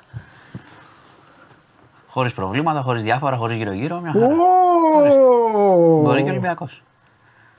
Απειλητικό ακούγεται. Όχι, δεν ακούγεται. Να δούμε. Κάτσε να το δούμε. Τώρα εξελίσσεται. Ωραία. Κάτσε να το δούμε. Θα σου κάνω μια πολύ δύσκολη ερώτηση. Mm-hmm. Χτυπώντας στο συναίσθημα. Το οποίο είναι σε τεράστιο τέτοιο. Για όλον, για την ομάδα τους, αλλά εντάξει, οι Ολυμπιακοί είναι λίγο, έχουν ένα μίξ τρέλας, συναισθήματος και όλα αυτά. Ναι. Ρίγο, συγκίνηση και τα υπόλοιπα. Αν πρέπει να φύγεις και να αφήσεις, όχι να αφήσεις, και να μείνεις στα 47 πρωταθλήματα, σε όλα αυτά και αυτά, θα το αντέξεις? Α, τι να φύγεις τελείως από το άλλο. Σου κάνω μια ερώτηση. Αφού λες, σου λέω, φεύγει ο Ολυμπιακός. Σου λέει Φλωρεντίνο, έλα εδώ αγόρι μου, 100 εκατομμύρια ξεκίνημα. Εδώ τι θέλεις. Εδώ και λέω, πρώτη αγωνιστική, ο Ολυμπιακός Paris Saint-Germain. Δεύτερη αγωνιστική, Barcelona, Ολυμπιακό. Τρελαίνεσαι εσύ. Θα έρχεσαι εδώ και θα λες. Άλλοι παίζουν με τον Πανετολικό, άλλοι με την Paris Saint-Germain. Θα λες τέτοια. Αλλά θα έρχεται ο Μάιος και θα βλέπεις να σηκώνει την κούπα ο Μάνταλος. Ξέρω εγώ, κάποιος άλλος. Αλλά εσύ θα είσαι απ' έξω. Μπορούμε να παίξουμε καμιά 25 σεζόν μέχρι να πλησιάσουν σε πρωταθλήματα και να γυρίσουμε μετά. Λοιπόν. Εντάξει, οκ. Πάμε. Και έχουμε και τελευταίο μας χρονιάς, εντάξει, θα τα πούμε στο τέλος. Στο τέλος. Λοιπόν, ξεκινάω γιατί έχουμε μια σημαντική είδηση. Θα το ξεκινήσω ελληνικά, αλλά είναι γενικώς σημαντική η ιστορία αυτή που γίνεται στην Ερυθρά Θάλασσα. Δεν ξέρω αν το έχεις ακούσει καθόλου αυτό. Θα στείλει η Ελλάδα φρεγάτα. Ναι. Θα συμμετέχει προφανώς σε πολυεθνικό στόλο. Γιατί στην Ερυθρά Θάλασσα εδώ και αρκετές μέρες σημειώνονται επιθέσεις από την Ιεμένη, κυρίως για να τρομοκρατήσουν τα πλοία που περνάνε. Πάνε drone, ρίχνουν δίπλα πυράβλους. Τι σημαίνει αυτό? Ότι ήδη τα εμπορικά πλοία έχουν σταματήσει να πηγαίνουν από εκεί, Ερυθρά Θάλασσα, Σουέζ, και κάνουν κύκλο για να μην χτυπηθούν προφανώς. Ναι. Το οποίο σου λέει τι μας νοιάζει εμάς? Μας νοιάζει πρώτον, εντάξει, στέλνουμε φρεγάτα. Δεύτερον, ότι όλο αυτό είναι τεράστιο κόστος για τα εμπορεύματα και τις μεταφορές. Ναι. Άρα είναι ένα ακόμα πρόβλημα σε αυτά που αντιμετωπίζουμε οικονομικά. Παγκοσμίως γίνεται αυτό. Έχει ξαναγίνει αυτή η ιστορία, όχι με τον ίδιο τρόπο, γιατί τώρα σας ξαναλέω, σηκώνονται drones από Ιεμένη και αυτό φαίνεται ότι συνδέεται με το Ιράν και με το θέμα της Παλαιστίνης τελικά. Εντάξει, για να ξέρουμε λίγο από πού πηγαίνει αυτό. Προσπαθούν να τρομοκρατήσουν δηλαδή τα εμπορικά πλοία που περνάνε από εκεί, της Δύσης. Αυτό είχε ξαναγίνει, αν θυμάστε στη Σομαλία, τους πειρατές που χτυπάγανε πλοία πριν λίγα χρόνια. Ναι, είχε ξαναφτιαχτεί πολυεθνικός στόλος, Αμερικές κτλ. Είχαν στείλει για να το σταματήσουν. Και θα γίνει κάτι τέτοιο και τώρα. Απλά η είδηση που βγήκε πριν λίγη ώρα, την ανακοίνωσε ο Υπουργός Άμυνας, ο κ. Δένδιας, είναι ότι και η Ελλάδα θα στείλει φρεγάτα. Δεν ξέρουμε πια, αλλά θα συμμετέχουμε σε αυτό. Θα δούμε, ελπίζω να πάνε όλα ομαλά και να σταματήσουν οι επιθέσεις χωρίς περαιτέρω επεισόδια. Πάω σε μια πολύ δυσάρεστη είδηση. Είχαμε το θάνατο ενός 8χρονου παιδιού από στρεπτόκοκο. Παρουσίασε πριν λίγες μέρες, είχε πυρετό, αδιαθεσία, το πήγαν στο νοσοκομείο. Δυστυχώς επιδεινώθηκε πολύ γρήγορα η κατάσταση της υγείας του. Έπαθε σηπτικό σοκ, πέρασε στο αίμα δηλαδή, και το παιδάκι έχασε τη ζωή του. Δεν υπάρχει συγκεκριμένη παρακολούθηση. Ξέρεις, ο στρεπτόκοκκος είναι ένα κοινό μικρόβιο, δεν είναι ούτε σε έξαρση. Παρουσιάζεται μερικές φορές σε παιδιά. Τώρα είναι θέμα να το προλάβεις. Θα γίνει. Όχι, γιατί εννοείται ότι αν έχεις υψηλούς πυρετούς μέρες πρέπει το παιδάκι να αρχίσει αγωγή με αντιβίωση. Αυτό αντιμετωπίζεται. Θα γίνει τώρα και νεκροψία για να δούμε μήπως υπήρχε κάτι άλλο. Ενώ έγινε συνδυασμός. Αλλά δυστυχώς ήταν πολύ, ήταν σοκ. Δηλαδή δεν είναι ότι θα χάσει τη ζωή σου από αυτό ντε και καλά. είναι κάτι που αντιμετωπίζεται. Οπότε θα ψάξουν τώρα οι γιατροί να δουν λίγο που οφείλεται αυτό. Αλλά ακολουθήθηκαν τα βήματα. Δηλαδή το παιδί είχε αδιαθεσία, το πήραν οι γονείς από το σχολείο, μετά το πήγαν και στο νοσοκομείο και δυστυχώς κατέληξε μετά το σηπτικό σοκ. Τι γίνονται αυτά. Ναι. Εντάξει, συλληπιτήρια στην οικογένεια εννοείται. Είχαμε ένα άλλο περίεργο περιστατικό, πάλι με παιδί, με 13χρονο κορίτσι, το οποίο το φύλαγε μια θεία του. Ήταν στο σπίτι της θείας. Η θεία είχε σε κάποιο σιρτάρι, είχε αμελήσει, δεν ξέρω, εντάξει, τα φάρμακα όταν είναι κοντά και παιδιά θέλουν λίγο προσοχή. Είχε αφήσει κάποια ηρεμιστικά. Το παιδί το 13χρονο κατανάλωσε μεγάλη ποσότητα ηρεμιστικών. Δεν νόμιζε καραμέλα. 13χρονο είναι μεγάλο το παιδί. Είναι μεγάλο το παιδί, το ξέρω. Γι' αυτό θα δει και η αστυνομία λίγο, θα το δει λίγο πώς έχει γίνει αυτό. Κατανάλωσε, τα πήρε. Την επόμενη μέρα κατανάλωσε μεγάλη ποσότητα και πήγε στο νοσοκομείο. Είναι καλά, σώθηκε. Αλλά η θεία συνελήφθη για παραμέληση. Αλλά φέθηκε ελεύθερη, όπως καταλαβαίνεις. Γιατί εντάξει, τώρα και σε ένα σιρτάρι τώρα τα φάρμακά σου είναι λίγο. Δεν είναι ότι τα έχεις και σε κοινή. Θέα. Οπότε θα πρέπει να ψάξει λίγο, θα ψαχτεί λίγο η κατάσταση, πώς έγινε αυτό ακριβώς. Το παιδί είναι ευτυχώς, εντάξει, πήγε στο νοσοκομείο, είναι ok. Τέλη κυκλοφορίας. Φλεβάρι τελικά. Φλεβάρι, βγήκε τώρα πριν λίγο ο υπουργός, το έλεγα. Γιατί δεν το κάνουν Δεκέμβρη, να μην πληρώσουμε. Κοίταξε, να πω κάτι. Ότι, okay, δεν χαρίζουν ένα χρόνο. Το είπε κιόλας ότι εντάξει, για την ακρίβεια, για να κουφιστεί ο κόσμος, κάθε χρόνο τα ίδια κάνουμε. Δηλαδή, όσοι είναι συνεπείς, καμιά φορά μπορεί να νιώθουν και λίγο ανόητοι, αλλά κάθε φορά λένε δεν θα δώσουμε παράταση, θα είναι μια εβδομάδα η παράταση, δεν θα δώσουμε πολύ. Τέλος πάντων, το πήγε Φλεβάρι. Αυτά που σας έλεγα προχθές. Εντάξει, έδωσε κάποια γερή παράταση τώρα, εντάξει. Πολύ γερή. Και αυτά που σας έλεγα προχθές ότι θα προσπαθήσουν να αλλάξουν το σύστημα ισχύει. Αλλά προς το παρόν, όπως κάθε χρόνο, καλές γιορτές. Όχι, θα πω κάτι λίγο σκληρό γι' αυτό, αλλά η δίμηνη παράταση μετά παρέχει κάθε δικαίωμα για πρόστιμα. Για ποιο λόγο? Γιατί σου λέει, σου δίνω 2 μήνες. Αν δεν μπορείς πια, δώσεις πινακίδες. Ναι, κάνεις αυτό. Καταλαβες. Ναι. Σου λέει, δώσεις πινακίδες, σου δίνω 2 μήνες. Δεν πάω, σου δώσω να δώσεις μισό χρόνο. Ναι. Απλά στο αναφέρω επειδή στο είχα πει. Ξέρεις, κάθε χρόνο λέμε θα έχουμε λίγη παράταση. Δεν θα δώσουμε παράταση, πολλές φορές λένε, αλλά τώρα εντάξει. Ναι. Το ανακοίνωσε ο ίδιος ο κ. Χατζηδάκης. Λοιπόν, και κλείνω με κακοκαιρία. Ναι. Θα έχουμε συνέχεια των φαινομένων. Τις βροχές, έτσι μικρό το βράδυ σήμερα. Το αναφέρω γιατί ενώ λέμε ότι εντάξει, σιγά τις κακοκαιρίες, είδες ότι στην Αθήνα έγινε φοβερό χάος. Μα έχει πολύ κίνηση λόγω των ημερών, πέφτει και η βροχή. Δηλαδή Κηφισός, Κηφισίας κτλ.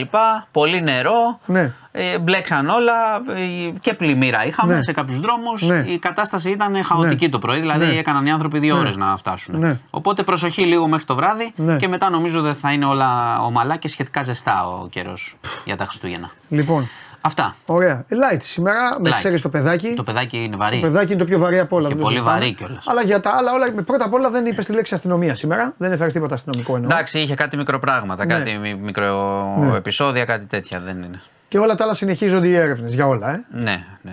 Θα σας λέω, αυτά δεν τα αφήνουμε. Ναι. Θα σας λέω. Ναι. Βαρύ, θεόβαρο το σκηνικό χθες στην κηδεία του παιδιού, στην Πάτρα. Ναι, εντάξει. Τι να πεις. Ό,τι και να πεις. Και οι συνάδελφοι και όλοι ήταν. Και είπε ένα μεγάλο χρόνια πολλά τώρα. Μόνο αυτό που βλέπεις φωτογραφία, τίποτα άλλο. Για να σκοπούν τα πόδια, δεν χρειάζεται να δεις κάτι άλλο. Δεν μπορείς να το βλέπεις. Πάνω στη δουλειά τους. Τους πιάσανε? Πάνω στη δουλειά του. Καλά, θα τους πιάσουν σίγουρα. Σου έχω πει ότι έχουν πιάσει. Αλλά διάβασα κάτι στο νιους. Περίμενε. Διάβασα στο νιους. Ότι ο ένας που έπιασαν. Δεν στο είπα. Το είπες και χθες. Δεν το θυμάμαι. Είχε παραβιάσει όλους τους όρους. Όχι αυτό. Ήταν και στο πέραμα. Σε ποιο? Ένας από αυτούς λένε οι αστυνομικοί ότι ήταν και στην άλλη καταδίωξη. Δεν θυμάσαι μια καταδίωξη στο πέραμα? Ναι, εντάξει, ψάχνουν και ψάχνουν και μια ταυτοποίηση, έναν ακόμα, ένα τρίτο. Εντάξει, ο ένας που πιάσαν, όχι ο πρώτος, ο 20χρονος, ο άλλος, είχε μπλεχτεί σε διάφορα, σε κλοπές κτλ. Και είχε παραβιάσει τους όρους με τη μία. Μόλις είχε βγει πριν 2 χρόνια. Ήταν έξω κανονικά. Αυτό που λέμε που δεν κοιτάνε τη τήρηση των όρων. Βάζει περιοριστικούς. Το συμπέρασμα είναι η αστυνομία τους πιάνει. Και η δικαιοσύνη σου τους βγάζει. Πρόσεξε. Η δικαιοσύνη βάζει όμως και περιοριστικούς όταν είναι η ώρα να βγουν. Ναι. Και αυτό μετά πρέπει να τηρηθεί πάλι από την αστυνομία. Ναι. Να το κοιτάξει. Εντάξει. Είναι μπλέξιμο όλο. Δεν λέω ότι έχει ένας την ευθύνη. Ναι. Μετά η αστυνομία πρέπει να κάνει δηλαδή και την κερατάδε την κουτσομπολά. Να κάθεται να ψάχνει, να περιμένει. Δεν είναι αυτό. Δεν είναι. Οι περιοριστικοί όροι όταν είναι να πας. Κοίτα, όταν ο περιοριστικός όρος είναι να εμφανιστείς στο ΑΤΑΦ. Ναι. Πρέπει να το τσεκάρουν αν εμφανίστηκε. Ποιος το βλέπει αυτό? Ότι έρχεται στο ΑΤΑΦ να δώσει παρουσία. Ποιος δεν το δει αυτό? Άμα δεν πάει. Ναι, άμα δεν πάει. Ναι. Δηλαδή πρέπει, του βάζεις του αστυνομικού μέσα σε όσα έχει να κάνει, που για μένα δεν είναι λίγα. Πρόσεξε όμως. Γιατί κάθονται, λένε έλα κάθονται, όχι δεν κάθονται. Όχι, γιατί άμα χτυπήσεις το τηλέφωνο και ακούσουνε τρέξτε με κλέβουν, πάνε και μου κατευθείαν. Πολλά είναι, δεν λέω ότι είναι λίγα. Είναι επάγγελμα που δεν ξέρεις τι θα γίνει. Αλλά τι λέμε όμως. Του βάζεις δηλαδή να ψάξει τώρα και τον εξαφανισμένο. Ναι, αλλά να σου πω κάτι. Πες ότι κάποιος κλέβει. Μην τον βγάζεις με περιοριστικούς όρους. Πες ότι κλέβει ένα πορτοφόλι. Ή βάλ' το να φτιάξει. Πες ότι κλέβει ένα πορτοφόλι. Το βάζεις μέσα. Φτιάξε τα application σου και δούλεψε μόνο με το βραχιόλι μέσα. Όπως κάνουν στην Αμερική. Και αν χτυπήσει. Τότε αμολύ σου. Εντάξει. Πήγαινε, ωραία. Πες πάντως αυτό που λέμε με τις ποινές. Γιατί το λέμε, στα βαριά ναι. Είμαστε υπέρ των ποινών. Okay. Ναι. Αλλά πες ότι έχει κλέψει ένα πορτοφόλι. Πόσο ναι. Θα κάτσει φυλακή για ένα το πορτοφόλι. Θα βγει. Ναι. Οπότε καταλαβαίνεις τι λέω. Ναι. Δεν είναι η λύση ότι μόνο είναι έξω ναι. Και θα ήταν μέσα και δεν θα έχει ναι. Γίνει. Θα ήταν ένας άλλος και θα έχει ναι. Γίνει. Τέλος πάντων. Λοιπόν, κλείνουμε αυτά. Εντάξει, έγινε. Είσαι μεγάλος. Δεν έγινε. Δύσκολο μάτς. Δύσκολο μάτς, αλλά θα περάσουμε. Ναι. Έχεις απουσίες. Θα κερδίσει ο Ολυμπιακός. Έχεις απουσίες και εγώ. Από ημίχρονο, το έχω πει στο Bet Factory. Έχεις απουσίες. Για να σε απαλλάξω από το άγχος. Κάνε ένα άγχος. Αύριο. Θα τα δούμε αύριο αν θα έχεις άγχος ή όχι. Λοιπόν, έγινε. Θα τα δούμε. Φιλιά πολλά. Καλέ μου φίλε που εμφανίστηκες και λες και ονομάζεσαι άγνωστος προορισμός, το οποίο δεν είναι το ονοματεπώνυμό σου, θα σου πω κάτι. Λες τώρα. Γράφεις. Βέβαια γράφεις άγνωστος προορισμός γιατί φοβάσαι μην το βλέπει η αστυνομία. Δεν το βλέπει, μην φοβάσαι. Δεν ασχολείται με αυτά. Αλλά θα σου πω, λες, φτάνει ρε Παντέλο με το χάιδεμα στους μπάτσους ήμαρτων. Εντάξει, έχεις φίλους μπάτσους, το καταλάβαμε. Δεν πειράζει, κανείς δεν είναι τέλειος. Θα σου πω κάτι. Ναι, έχω γνωστούς αστυνομικούς. Αν θεωρείς ότι επειδή έχω ανθρώπους και μιλάω ότι δεν είμαι τέλειος, δεν είμαι τέλειος. Απλά δεν επιλέγω με ποιους θα μιλάω με το επάγγελμά τους. Εσύ προφανώς έχεις τέτοια θέματα. Οπότε εσύ πρέπει να το κοιτάξεις. Εγώ δεν έχω να κοιτάξω. Εγώ μιλάω με όλες τις δουλειές. Δεν έχω κανένα πρόβλημα. Εντάξει. Αυτό. Και θα μίλαγα και με σένα ακόμη πιο ευχάριστα αν έλεγες κανονικά το ονοματεπώνυμό σου. Εσύ κρύβεσαι από μια ανωνυμία και τα βάζεις αυτή τη στιγμή με ένα επάγγελμα το οποίο και αυτό, όπως και το δικό μου, χειρότερο, τέλος πάντων, δεν θα κάτσω να τα ζυγίσω, ή το δικό σου, αν κάνεις κάτι, κάνει και σωστά και λάθη. Αυτό. Και πολύ χρόνο έφαγα. Και το θέμα είναι άλλο τώρα. Το θέμα είναι ότι δεν έχει ανοίξει η πόρτα του στούντιο να μπει ο Ναυροζίδης. Θα μπει ο άλλος όμως. Τα πιάσαμε τα λεφτά μας. Πάμε.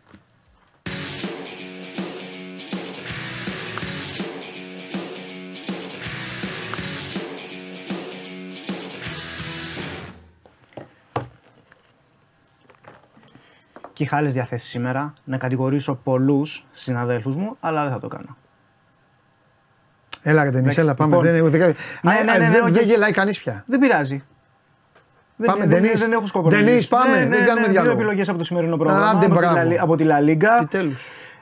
Στον Μπενίτο Βιγιαμαρίνη, η Real Betis αντιμετωπίζει τη Ζιρόνα. 2-3 τρίτη συνεχόμενη μέρα. Μπράβο, ποιο έχασες? Το μάτς που είχαμε τη διαφορά, το Villarreal Celta. Αυτό που έπιασα. Ασοχή. Και over 1,5. Που ήταν 3-0 και. Ποια θέλει. Τέλος πάντων. Άστο τώρα. Να μην στρίξουμε Μπενίτεθ. Τέλος πάντων. Περίεργο λίγο το σημερινό πρόγραμμα. Πάμε λίγο πιο χαμηλά την μπάλα. Δύο επιλογές, μια 30 που βγάζει περίπου 3,25. Στον Betis Girona παρατηρείται μια πτωτική πορεία τόσο σε ό,τι αφορά στα γκολ. Έχουμε και μια αλλαγή στα σετ. Πλέον είναι φαβορή στοιχηματικά η Girona. Θα πάω σε μια safe επιλογή. Εγώ θα πάω με τον goal και over. Τον Benito Villamarín είναι από τις πολύ δύσκολες έδρες. Η Girona είναι πρωτοπόρος αυτή τη στιγμή. Παίζει πάρα πολύ ωραίο ποδόσφαιρο. Ελκυστικό. Τρέχει. Ρολάρει. Δεν θα μου κάνει εντύπωση βέβαια αν σήμερα αφήσει βαθμούς σε μια πολύ δύσκολη έδρα.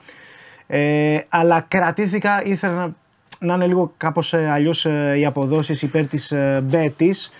Και τι θα κάνει η εταιρεία σας, παίρνει τηλέφωνο? Όχι, εντάξει. Μπράβο. Άμα ήταν στο 3 ο Άσος, τον Βερδιμπλάνκος, θα πήγαινα. Τώρα είναι 2,70-2,50. Ναι. 2,70 ο Άσος, 2,50. Εντάξει, δεν μπορούμε να τα έχουμε όλα δικά μας. Έχω καλές επιλογές για αύριο, βέβαια. Τις έχω κρατήσει για αύριο. Οπότε πάμε με τον goal μόνος μου. Goal και over στο 1,90. Ήταν πιο ψηλά, έχει πέσει το συγκεκριμένο combo bet. Την ίδια ώρα στις 8. Η Κάδη θα αντιμετωπίζει τη Real Sociedad, πολλά μαζεμένα αρνητικά αποτελέσματα την Κάδη, δεν μπορεί να σηκώσει κεφάλι, επικρατεί αισιοδοξία στο εσωτερικό, αλλά μόνο αυτοί το πιστεύουν γιατί στο χορτάρι δεν τους βγαίνει τόσο καλά, πολλά μαζεμένα 1-1, άμα θέλει κάποιος να ψάξει και anytime score το 1-1 θα είναι αρκετά ψηλά. Η Real Sociedad είναι πάρα πολύ καλή ομάδα. έχει επιλογές, έχει καλύτερο ιατρικό δελτίο. Θα πάμε με το διπλό, το οποίο γύρω φέρνει στο 1,75. Αυτές τις δύο επιλογές από το σημερινό πρόγραμμα από την Ισπανία. Real Betis, Girona, goal, goal και over. Και Cádiz, Real Sociedad, το διπλό, το οποίο κυκλοφορεί στο 1,75. Εγώ απλά θα πω στον κόσμο αυτό που είπα και χθες στην Bet Factory, και επειδή δεν βλέπουν οι ίδιοι και εδώ το σώμα του, εντάξει, έχουμε και περισσότερο λαό, θέλω να πω κάτι. Το είπα και χθες, μην κυνηγάτε αιμονικά ποτέ ομάδες στο στυλ τώρα θα χάσει, τώρα θα χάσει. Μην κάνετε αυτό που κάναν πολλοί με την Ελλάδα στο Euro και μετά πνίγηκαν μέσα σε ένα κουβά. Καταλαβαίνω. Σήμερα ναι, μπορεί να γκελάρει η Ρώνα. Δηλαδή, εγώ είχα πει ότι την Bilbao δεν την κερδίζει και δεν την κέρδισε. Αλλά δεν είναι δεδομένο. Μην κυνηγάτε δηλαδή και χάνετε λεφτά και στενοχωριέστε και ξαναχάνετε λεφτά. Σας προτείνει κάτι πιο έξυπνο τώρα, για να αποφύγετε δηλαδή αποτελέσματα. Ξέρω πολλοί κόσμο δηλαδή που την έχουν σημαδέψει τη Ζιρόνα. Και η Ζιρόνα είναι λογικό, αλλά. Ναι, είναι λογικό, αλλά μην το κυνηγάτε μονικά και παθητικά. Πρέπει να σε βοηθήσει. Ναι. Πρέπει να σε βοηθήσουν πολλές συνθήκες. Και να αξίζει και η απόδοση που το αγοράζεις. Σαν μεγάλος tipster που είσαι, τι γίνεται τώρα, για την νέα διοργάνωση, τη χαιρετίζεις? Τη χαιρετίζω. Δεν ξέρω, δεν έχω κατασταλάξει ακόμα. Γίνεται πανικός γιατί βρισκόμαστε σε ένα πανικό. Σου δίνω το δικαίωμα των πρώτων εορτών, ώστε να έρθεις την εβδομάδα την άλλη, μεσοβδόμαδα να μου πεις τι αποφάσεις. Δύο αστερίσκους σε αυτή τη διοργάνωση. Έχει πολύ ενδιαφέρον να δούμε με τις ομάδες Bundesliga, γιατί η πρόβλεψη ως τώρα λέει ότι μάλλον δεν θα συμμετάσχουν οι ομάδες Bundesliga. Α, είπα στον Αγροζή.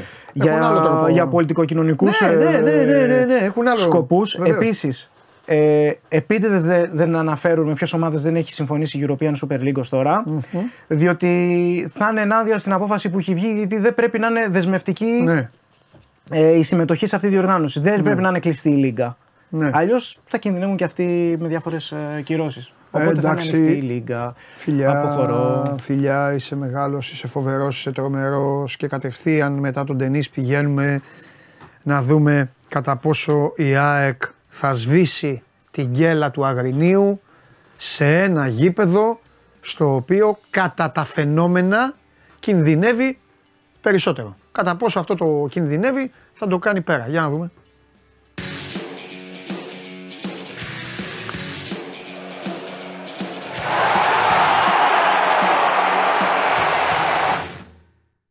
Έλα Βαγγέλη μου. Χαίρετε. Πώς είσαι? Μια από τα ίδια. Εντάξει. Υπομονή. Ναι. Λοιπόν, τι λέμε τώρα, πώς βαθμός επικινδυνότητας, αν κάτσε να το παίξουμε. Στο Αγρίνιο, αν σε ρώταγα πριν, πες μου ένα βαθμό επικινδυνότητας, τι βαθμό θα βάζες με το 100, θα βάζες 20? Εγώ θα βάζα 10. 30, το λέω την αμαρτία μου, τη λέω. 30 θα βάζα, γιατί 30. Είχε προηγηθεί ευρωπαϊκό μάτς λόγω και της συνήθειας, ιστορίας που είχε γραφτεί. Μπράβο. Okay. Τώρα... Αλλά και γιατί ήταν πολλές οι απώλειες. Τώρα το ίδιο δίνω, γιατί. Θα σου πω γιατί. Γιατί πλέον χάνει κι άλλο έναν παίχτη, το Σιντιμπέ. Ναι. Και είναι το βάρος δύο συνεχόμενων αγώνων μιας παρέας που στερείται πολύ βασικών συμπαιχτών. Αλλά δεν έχει ανταποκριθεί στα δύο παιχνίδια. Και έχει ένα πολύ μεγάλο σήμερα να το κάνει στο τρίτο. Δεν ξέρω κατά πόσο είναι πιεσμένοι, αγχωμένοι και έτοιμοι να δείξουν σήμερα ότι τα άφησαν πίσω και τα δύο. Ναι. Εγώ βέβαια πιστεύω πάρα πολύ αυτό που λέω, ότι μετράει πάρα πολύ η εικόνα ενός αντιπάλου σε μια λεγόμενη μεγάλη ομάδα για την επόμενη μεγάλη ομάδα. Δηλαδή, τι θέλω να πω, περιμένω τον Ολυμπιακό πολύ έτοιμο σήμερα στο Περιστέρι. Περίμενα τον Παναθηναϊκό πολύ έτοιμο με την Κηφισιά, γιατί είχε προηγηθεί η ΑΕΚ. Τον Ολυμπιακό γιατί έχει προηγηθεί ο Παναθηναϊκός. Και το ίδιο ισχύει στο μυαλό μου και για την ΑΕΚ και για τη δική της γκέλα, αλλά και γιατί ο Πανσεραϊκός και τη βασάνισε στην ΟΠΑΠΑΡΕΝΑ και έδειξε με τον Ολυμπιακό. Ας την ΟΠΑΠΑΡΕΝΑ, γιατί έχουν περάσει και 3,5 μήνες. Αλλά έδειξε τη Δευτέρα, έδειξε ο Πανσεραϊκός ότι είναι, ξέρεις, στιβαρός, ότι είναι σκληρός, ότι. Οπότε νομίζω ότι η ΑΕΚ θα πάει έτοιμη. Έχει δείξει φέτος μετά από κάθε γκέλα ότι ανταποκρίνεται. Ναι, ανταποκρίνεται. Αλλά τι να σου πω. Εντάξει, θα το δούμε. Στην πίστα το άλλο, ναι. Εγώ θέλω να δω, ίσως είναι η πρώτη φορά στα 2 χρόνια του Αλμίδα, 1,5 χρόνο τέλος πάντων, δεύτερη σεζόν, που μπαίνει σε μια τέτοια διαδικασία να υπάρχει ένα παιχνίδι το οποίο θεωρητικά είναι βατό, έτσι. Θα το χαρακτηρίζαμε και εύκολο προ 2-3 εβδομάδων. Τώρα δεν είναι λόγω των ιδιαιτέρων συνθήκων, αλλά πρώτη φορά τη βάζει σε τέτοια πίεση. Να το πάρει οπωσδήποτε, γιατί ήδη ο ένας είναι συν 3. Δεν ξέρω τι θα κάνουν και άλλοι σήμερα. Πολύ πιθανό να είναι και ο ΠΑΟΚ συν 4 και συν 3 και ο Ολυμπιακός. Έτσι, και η ΑΕΚ να πρέπει να μείνει κοντά τους. Να μην γίνει η ομάδα δηλαδή που θα μείνει ξαφνικά πίσω, ενώ φαινόταν ότι θα βγει και μπροστά. Πώς να σου το πω, ήταν σε μια κατάσταση να είναι πρώτη και μπορεί να βρεθεί τέταρτη πριν έρθουν τα Χριστούγεννα. Ναι. Όλο αυτό το πράγμα, το πώς λειτουργεί στο μυαλό τους. Και ξαναλέω, στη συγκεκριμένη παρέα παικτών που έχει απομείνει, έχω και εγώ απορία να το δω στο γήπεδο. Δεν σου κρύβω ότι το φοβάμαι το παιχνίδι. Όπως φοβόμουν και με τον Πανετολικό. Άσχετα πώς εξελίχθηκε, έτσι. Και εγώ στο 14 είπα, ωραία, εντάξει, καθάρισε η ομάδα. Δεν καθάρισε τελικά. Ναι. Πόσο βάλουν σήμερα, θέλω να πω δηλαδή ότι θα είναι ένα παιχνίδι που ακόμα και αν η ΑΕΚ προηγηθεί, ακόμα και αν η ΑΕΚ βάλει και δεύτερο γκολ, σου βάζω τώρα τα καλύτερα δυνατά σενάρια να μπει στο παιχνίδι, πάλι θα έχεις στο μυαλό σου ότι αυτό το πράγμα μπορεί να γυρίσει. Γι' αυτό και ναι, κατάλαβα. Εντάξει, δεν είναι κάθε. Του Αγιανιού δεν είναι πάντα, αλλά τέλος πάντων.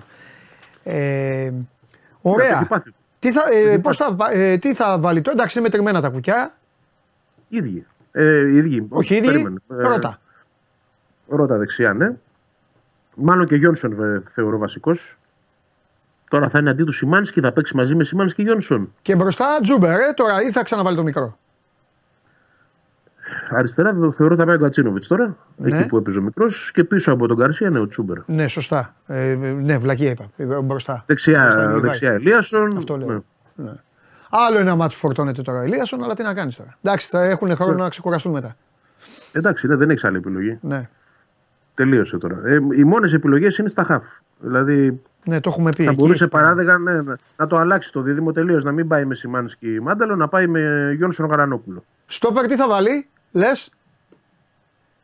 Βίντα μου κουντί. Δεν βλέπω μάλλον. Λέει βλέπω ένας φίλος, γι' αυτό λέει, βλέπω Μίτοβλου στη θέση του Μουκουντή. Κάνει πρόβλεψη ένας φίλος. Ο Μουκουντή είναι καλά. Ναι, ρε, όχι, και ο φίλος προφανώς αγωνιστικά το λέει για το momentum, ξέρω εγώ. Όχι, γιατί τραυματίστηκε ο Μουκουντής στο παιχνίδι, βγήκε αλλαγή. Αλλά ήταν ένα θέμα στον Αστράγαλο. Εγώ δεν το λέω τραυματισμό. Ναι, σε έχω διαβάσει, ξέρω ότι είναι καλά. Ναι.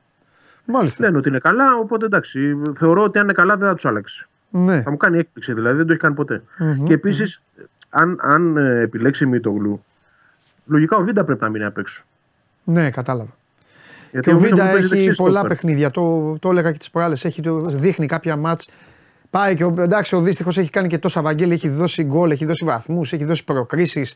Έχει για την ηλικία του. Αν θυμηθούμε τι κουβέντα κάναμε πέρυσι, τέτοια εποχή και πριν μια εβδομάδα, το Βίντα που πήγε στο Μουντιάλ και δεν έπαιξε. Και έλεγες που τελείωσε από την εθνική, που δεν τελείωσε μετά ο άνθρωπος. Και πώς θα είναι και τι θα κάνει. Και πάει και βγάζει ρε Βαγγέλη όλη τη σεζόν και είναι και το καλοκαίρι φορτσάτος, έτοιμος. Μπήκε δυνατά, δηλαδή άντεξε την προετοιμασία. Τι να του πεις τώρα του Βίντα. Όχι τίποτα, ανταποκρίνεται πολύ καλά. Τι να του πεις, τον φωνάζεις, του κάνεις άλλο ένα χρόνο συμβόλαιο δώρο. Του κάνεις του Βίντα. Το έκανε. Ναι, μπράβο, το έκανε, έχεις δίκιο. Θα το δούμε του χρόνου για το άλλο ένα. Ναι. Οκ, εντάξει. Έχουμε τίποτα άλλο από τα άλλα, τα παράπλευρα, τα μεταγραφικά, ή είναι τώρα το κλίμα έτσι βαρύ μετά από Ολλανδία, Αγρίνη, οπότε έχουν κλείσει κουρτίνες γιατί πρέπει να δουν το σήμερα. Κοίταξε, σίγουρα έχουν κάποια μεταγραφικά στο κεφάλι τους. Θεωρώ ότι θα δούμε κάποια πράγματα από Δευτέρα. Εντάξει, το τι κάνει ο Αλμέδα με τους παίκτες είναι άσχετο με το τι κάνει ο Κονέ, ο Κουχάρσκι, ο Άλβες, που έχουν πάρει τις οδηγίες από τον Αλμέδα. Εντάξει, αυτοί δεν είναι μέσα στην ομάδα καθημερινά, δεν ταξιδεύουν πάντα. Κάποιες φορές πάνε, κάποιες κάνουν τα ταξίδια τους στο εξωτερικό, έτσι, που γίνονται και αυτά incognito. Πάντως, εγώ θα πω ότι οι κινήσεις γίνονται τις τελευταίες 2-3 μέρες. Υπάρχει πρόθεση μεταγραφική. Θα το αναλύσουμε πιο καλά, θεωρώ, από Δευτέρα. Βέβαια. Να περάσει και αυτό το μάτσα, να συζητήσουμε και το μάτσα αύριο και από Δευτέρα. Από εβδομάδα, να έχω πιο πλήρη εικόνα, να σου πω 5 πράγματα. Έχεις δίκιο. Εντάξει, Βαγγελάρα μου, λοιπόν, σε αφήνω να ετοιμαστείς, να προετοιμαστείς, να κάνεις τα ωραία σου. Να απολαύσεις, γιατί είναι και το τελευταίο μάτς της χρονιάς. Μια χρονιά η οποία ήταν εξαιρετική. Ήταν εξαιρετική η χρονιά. Όπως και να το κάνουμε. Να τελειώσει και έτσι. Ναι, ήταν εξαιρετική γιατί ουσιαστικά η ΑΕΚ αυτό το οποίο έχτιζε και το πιστεύαμε Κάποιοι, βάζω τον εαυτό μου γιατί εγώ είχα τον Αύγουστο κιόλας τότε, ήταν αυτή η χρονιά. Εκεί ο Παναθηναϊκός ξεκίνησε, εκεί η ΑΕΚ άρχισε να πατάει τον γκάζι, εκεί καβάλισε βαθμολογία, εκεί έδειξε όλα αυτά και απλά κλείνει το 23 όπως πρέπει. Μάλλον όπως δεν θέλει ο προπονητής, όχι όπως πρέπει, αλλά νομίζω ότι ήταν μια όμορφη χρονιά για την ΑΕΚ και κακά τα ψέματα, τα γενέθλιά της θα τη βρουν και πρωταθλήτρια. Ναι. Στην ουσία, ναι. Ναι, όχι, έτσι είναι. Γιατί, δεν είναι, γιατί λένε κάτι το οποίο είναι λάθος. Μου λέγανε εξίδες. Παντελή, πρέπει να το πάρουμε το πρωτάθλημα ώστε να είμαστε πρωταθλητές στα γενέθλια. Όχι, καλοί μου φίλοι. Είστε στα 100 χρόνια, η ΑΕΚ είναι πρωταθλήτρια. Όπως ο Ολυμπιακός, αν πάρει αυτό το πρωτάθλημα, του χρόνου στα 100 χρόνια, ναι, το 25, θα είναι αυτός πρωταθλητής. Πάντα πρωταθλητής είναι αυτός που είναι εν δυνάμει πρωταθλητής. Όχι αυτός θα γίνει. Φιλιά. Έχεις τα δίκαια σου. Όχι τα δίκαια μου. Στην Ελλάδα θα ξεχάσουμε και τι ισχύει. Ωραία το ανέλησες. Φιλιά. Θέματα σου δίνω. Να κάνεις θέμα. Θέμα μεγάλο. Φιλιά. Φιλιά. Λέω εγώ όλα αυτά και ακούω στα αυτή μου. Έρχομαι. Εντάξει. Ό,τι και να λέμε. Ό,τι και να λέμε εδώ πέρα. Ό,τι και να λέω. Για γενέθλια να μιλάμε. Για τέτοια να μιλάμε. Σήμερα έχει καταστρατηγήσει τα πάντα εδώ ο άνθρωπος, το δεκανίκι του Φλωρεντίνο. Στην Ελλάδα, στο σώμα γκογόν, στο Σπορ 24. Έλα, πάμε. Λοιπόν, οι αγώνες θα είναι μεσοβδόμαδοι της European Super League. Χαίρομαι πως ρε μπαγάσα, γιατί φέρνεις πάντα και μια νέα πληροφορία. Ναι. Ναι, θα είναι γιατί είπε ο Φλωρεντίνο ότι τα πρωταθλήματα θα μετράνε. Και δεν θα επηρεάζουν το καλεντάρι των εγχώριων διοργανώσεων. Αυτό αναρτήθηκε στο site της Α22 Sports. Εντάξει, διαλύει την UEFA, παιδί μου. 2 θα προβιβάζονται, 2 θα υποβιβάζονται. Θες και σου μουσού για ομάδες, έχουν βγάλει Ισπανοί ομάδες. Αν θέλω, λέει. Όχι, ρε, θα μιλήσουμε για τον Μπιέλ. Πλάκα μου κάνεις. Λέγε. Λοιπόν, παιδιά, αυτά τώρα με ασφάλεια. Δεν τα έχει πει, δεν μπορεί να πει ομάδες ακόμα. Αλλά επειδή η Ισπανία είναι η πρωτεργάτρια, φεύγουν τώρα τα ραβασάκια. Κάνει όνειρα. Ας σου πω εγώ τι γίνεται. Ας πούμε ότι είναι όνειρα. Θέλω να μου τα λες ήρεμα, σιγά-σιγά. Για να συμφωνώ ή όχι. PSV Eindhoven. Τώρα, εύκολα. Φέγενορντ. Εντάξει, οκ. Μπενφίκα. Δίπλα είναι. Θα τους απειλήσει. Θα πει: παίρνω το λεωφορείο, το κτέλ και έρχομαι. Πόρτο. Εντάξει, θα πάρει την Πορτογαλία. Ναι. Μεγάλη μερίδα Ιταλικών ομάδων. Έτσι το αναφέρουν. Εντάξει, έχει δίκιο. Έχει δίκιο, θα σου πω γιατί. Γιατί η Juve έχει πει ότι στηρίζει. Και σου λέω: τώρα θα πούν τα Μιλάνα, τα δύο Μιλάνα θα πούν: δεν πάμε. Δεν πας. Τι με νοιάζει εμένα, Λάτσιο, Γουστάρης, Βερόνα, θέλει, Αταλάντα. Σασουόλο, ελάτε. Θα κάνει τέτοια αφού πρέπει να βρει τόσες ομάδες. Πιστεύεις ότι δεν θα μπει η Μόντσα του Γκαλιάνη και του Κοτσίνο του Μπερλουσκόνη. Μου κάνει φοβερή πάσα. Γιατί μεγάλο ρόλο εδώ τώρα θα παίξουν και οι μάνατζαροι. Όλα αυτά. Πόλεμος θα γίνει. Για πάμε. Κρατιέσαι. Ερυθρός Αστέρας από τη Σερβία. Ξέρω, μα τα Champions League είναι. Άντερλεχτ.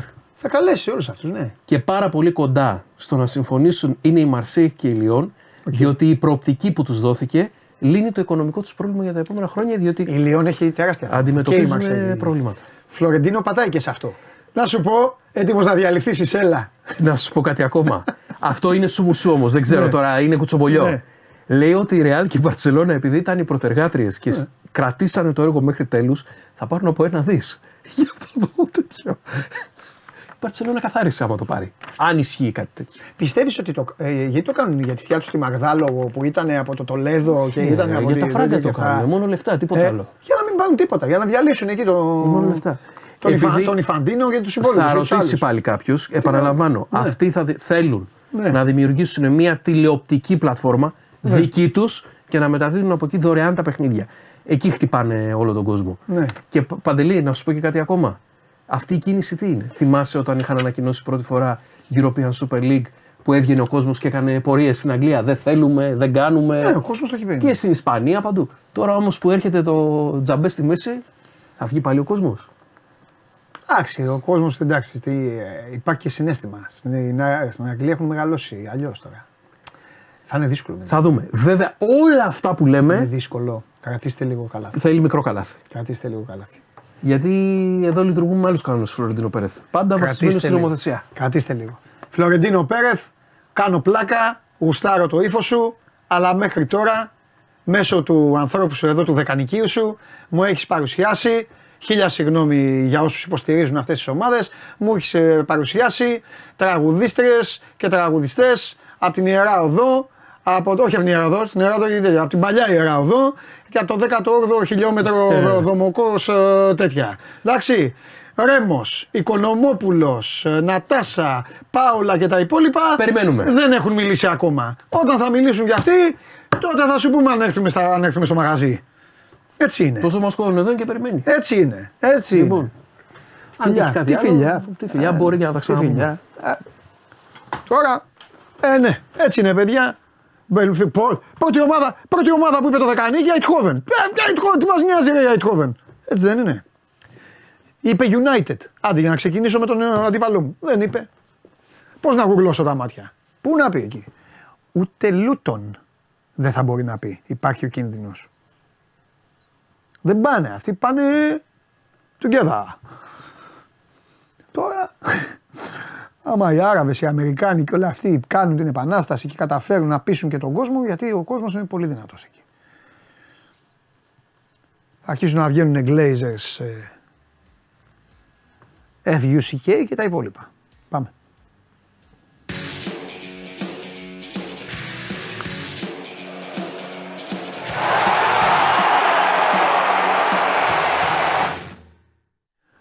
Έλα αγόρι μου. Καλό μεσημέρι Παντελή, τι γίνεται. Καλά, καλά, καλά Δημήτρη μου, μια χαρά. Λοιπόν.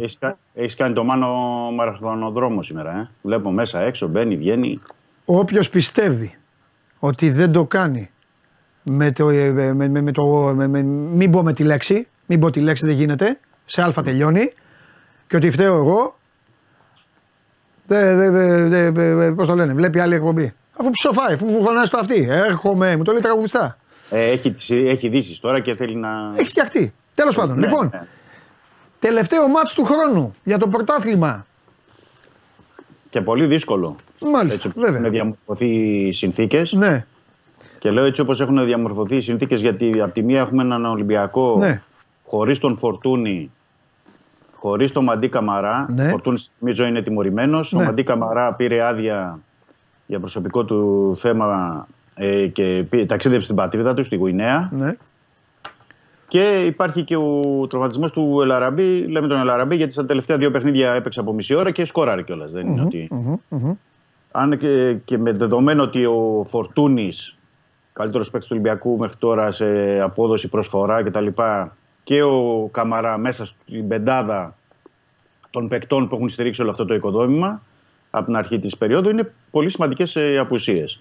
Και απ' την άλλη ένας Ατρόμητος που είναι αίτητος στα τελευταία 8 παιχνίδια, παίζει στην έδρα του. Τώρα πρόσφατα κέρδισε και τον Παναθηναϊκό, έχει άλλη ψυχολογία, άλλο προπονητή, άλλη διάθεση, οπότε καταλαβαίνεις ότι στο Περιστέρι δεν είναι εύκολα τα πράγματα για τον Ολυμπιακό απόψε, αλλά πρέπει να βγουν μπροστά οι ποδοσφαιριστές οι υπόλοιποι, να παίξουν και για τον Φορτούνη και για τον Μαντί Καμαρά και για τον εαυτό τους, και είναι και το τελευταίο παιχνίδι, όπως είπες πολύ σωστά, για το 2023, να κλείσει καλά ο Ολυμπιακός με νίκη το 2023 και να πάρουν και οι παίκτες την άδειά τους που είναι αυτή η πενθήμερη άδεια για να ξεκουραστούν. Αλλά πριν από αυτό θα πρέπει να κάνουν σωστά τα πράγματα, όπως ζήτησε ο Καρβαλιάλ. Και επέμεινε και πολύ το τελευταίο διήμερο, πρέπει να πω, στην ανασταλτική λειτουργία του Ολυμπιακού, η οποία ναι μεν ήταν καλή σε μεγάλο βαθμό στο παιχνίδι με τον Πανσεραϊκό, αλλά στα προηγούμενα δεν ήταν. Οπότε ο Καρβαλιάλ δεν θέλει να επιστρέψει στα προηγούμενα, που ο Ολυμπιακός δεχόταν συνεχώς γκολ. Έτσι έχει ζητήσει αυξημένη προσοχή και καλή λειτουργία ώστε ο Ολυμπιακός να πετύχει το στόχο του. Ναι. Είπα και στο Βαγγέλη, ισχύει και για τον Ολυμπιακό. Τον Ολυμπιακό το ανέλησα και χθες στο Bet Factory. Δηλαδή το έδωσα κιόλας. Δηλαδή πιστεύω ότι ο Ολυμπιακός θα είναι τόσο μέσα στα πράγματα που αυτή τη δυσκολία την καταλαβαίνω που λες. Αλλά εγώ νομίζω ότι ο Ολυμπιακός μπορεί να το πάρει από το ημίχρονο το μάτς. Και δίνω μεγάλη βάση και στην ψυχολογία που είναι λίγο τώρα στα πάνω της. Και φυσικά σε αυτό που είπα ο Παναθηναϊκός. Όπως του είπα του Βαγγέλη, και θα συμφωνεί σίγουρα, ότι και η ΑΕΚ θα πάει υποψιασμένη στις Σέρρες μετά από αυτό που είδε στο Πανσεραϊκός Ολυμπιακός. Άσχετα αν ήθελε ή δεν είναι. Ναι, γιατί θεωρώ ότι και η ΑΕΚ θα πάει, παρένθεση κάνουμε, υποψιασμένη, γιατί είδες ότι στο τελευταίο μάτσο ο Πανσεραϊκός το άλλαξε. Έπαιξε και με τριάδα ο Παπαδόπουλος. Ναι. Άρα ο Αλμέιδα θα ξέρει τι θα πρέπει να αντιμετωπίσει. Το ίδιο φυσικά ισχύει για τον Ολυμπιακό, γιατί έχει και το προηγούμενο του Παναθηναϊκού, ναι. Συν τα λάθη που έγιναν εκεί, συν τις απουσίες. Και είναι και καινούριος ακόμα Καρβαλιάρ. Αυτό ναι. Δεν πρέπει να το ξεχνάμε. Είναι το τρίτο του μόλις παιχνίδι και θέλει και ο άνθρωπος να συνεχίσει με αυτές τις νίκες. Και να εκμεταλλευτεί μετά τις γιορτές να είναι και άνετος και. Μπράβο, ναι. Και είναι σημαντικό, πολύ σημαντικό. Λοιπόν, Μπιέλ, γιατί έτσι όπως έχουν γίνει τα πράγματα, Μπιέλ αντί Φορτούνη. Ναι. Και Αλεξανδρόπουλο βλέπω περισσότερο αντί Καμαρά. Με ένα μικρό ποσοστό εκεί, αν θέλει να χρησιμοποιήσει τον Καρβάλιο, αλλά νομίζω Αλεξανδρόπουλος. Τον Ιμπόρα εννοείς, είπες Καρβάλιο. Καρβάλιο είπα. Α, Καρβάλιο. Παίρνει τι εννοείς. Έσε Καρβάλιο. Ναι, τον έχετε ξεχάσει. Έσε Καρβάλιο, Μπιέλ. Ναι, αλλά το είπα θα βάλει. Συγγνώμη, θα βάλει Έσε Αλεξανδρόπουλο, Μπιέλ. Η λογική αυτό λέει. Ναι. Το Έσε Καρβάλιο, Μπιέλ, την ώρα που ο Ατρόμητος βρίσκει μπάλες από την άμυνά του. Ο Ατρόμητος παίζει με αυτό, με κάτι 15 μέτρες μπάλες για να σπάσει το κέντρο. Ξέρεις, αυτό εκεί θα είναι. Δεν ξέρω ο Καρβάλιο αν στρίβει και ο Μπιέλ και αυτά που, έχουν να παίξουν, που δεν έχουν και ρυθμό. Γι' αυτό εκτιμώ ότι θα είναι ο. Αλλά και ρυθμό να είχαν πάλι, επιμένω εγώ γι' αυτό. Αλλά τέλος πάντων. Και θεωρώ ότι και ο Αλεξανδρόπουλος, γιατί έχει και ένα επιπλέον στοιχείο ο Αλεξανδρόπουλος. Ναι. Ότι πιέζει και πιο καλά ψηλά. Ότι ναι, σωστό. Τα τρεξίματα βέβαια μετράνε σε αυτά τα μάτσα. Ναι, εκτιμώ ότι αυτό ο Καρβαλιάρ θα χρησιμοποιήσει τον Αλεξανδρόπουλο, θα προσφέρει και άλλες βοήθειες και στα πλάγια. Ελκαμπή ξεκινάει. Ελκαμπή, ναι, γιατί. Και μετά θα μπει ο Λαραμπή. Όχι, δεν υπάρχει Λαραμπή, είναι τραυματίας. Αχ, ναι, Δημήτρη. Υπάρχει Γιόβετιτς. Ναι, Γιόβετιτς. Και πίσω στην άμυνα υπάρχει ένα μικρό έτσι ακόμα διληματάκι, αλλά εκτιμώ ότι θα έχει ένα προβάδισμα ο Ντόι έναντι του Μπιανκόν. Για δίπλα στο Ρέτσο, επειδή επιστρέφει ο Ρέτσος στην Εθνική, ναι. Εξαιτία τη τιμωρίας του. Άρα, για να μην μπερδέψουμε και λίγο τον κόσμο, να πούμε ότι Πασχαλάκης, Ροντινέη δεξιά-αριστερά, Ορτέγκα, Ρέτσος Ντόι. Με ένα διληματάκι εκεί για τον Μπιανκόν. Ναι. Έφτε Αλεξανδρόπουλος μπροστά τους. Μπιέλ, Ποντένσε, Μασούρα, Ελκαμπή. Εντάξει. Ένα μεγάλο μάτς χρειάζεται από τον Ποντένσε Ολυμπιακός για να το κάνει εύκολο, γιατί όπως και να το κάνουμε, οι απουσίες του Φορτούνη και του Καμαρά, σύμφωνα με όσα έχουν κάνει ως τώρα αυτοί οι δύο, αφαιρεί από τον Ολυμπιακό έναν τρομερό αριθμό, γύρω στο 40% της δυναμικής του. Γι' αυτό το είπα, γι' αυτό ξεκίνησα με τον Φορτούνη. Αφαιρεί τεράστιο αριθμό. Ναι. Και είναι και πέρα από. Χρειάζεται από έναν παίκτη να κάνει ένα μεγάλο παιχνίδι. Δεν ξέρω ποιος θα είναι. Αν κάποιος έχει γενέθλια σήμερα, μπορεί. Ή ο Ποντένσε που από αυτόν κάτι περιμένεις. Ναι, και θα χρειαστεί πάνω από ένα παίκτη λόγο. Ναι. Τέλος πάντων. Παρ' όλα αυτά, εγώ επιμένω ότι ο Ολυμπιακός μπορεί να το κάνει εύκολο. Θα το δούμε όμως στην πίστα. Ωραία. Πες μου κάτι, μιας και ξεκίνησε με τον Αμπροζίδη. Υπάρχει καμιά αντίδραση για τον Ολυμπιακό? Δεν ρώτησα τους άλλους. Θα πω γιατί. Ρωτάω τον Ολυμπιακό γιατί, για συγκεκριμένους λόγους. Γιατί είναι η ομάδα που έχει εκπροσωπήσει τη χώρα μας 30 χρόνια τώρα σε υψηλό επίπεδο. Ναι, κατάλαβα πώς το λες. Καταλαβαίνω. Θα ξεκαθαρίσω γιατί το λέω, για να είμαι και σωστός, για να μην μου κάνουν παράπονα οι άλλοι. Θέλω να είμαι δίκαιος. Γιατί ο Βαγγέλης Μαρινάκης έχει τρίπτυχο πλέον. Είναι πρόεδρος ομάδας Premier League. Τελειώνει εδώ η συζήτηση. Τελειώνει. Λοιπόν, και γιατί και ο Ολυμπιακός έχει και αυτή την εσωτερική κόντρα με ανακοινώσεις τους, σας βαρεθήκαμε, σας κάναμε, πώς το λένε, που το πάτε, τι κάνει. Έχει τίποτα ο Ολυμπιακός ή έχει πει κάτι ο Ολυμπιακός για όλο αυτό?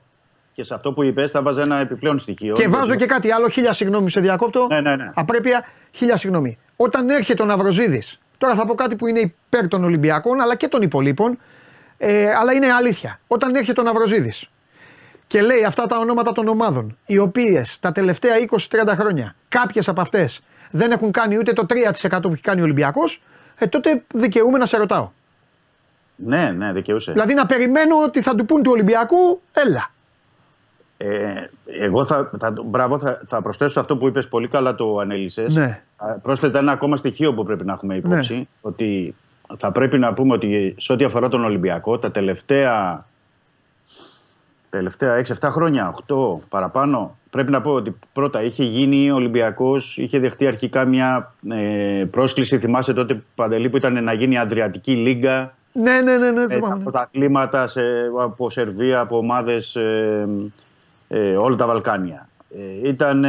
Είχε δεχτεί πρόσκληση παλιότερα, όχι σε αυτό το European Super League, ναι.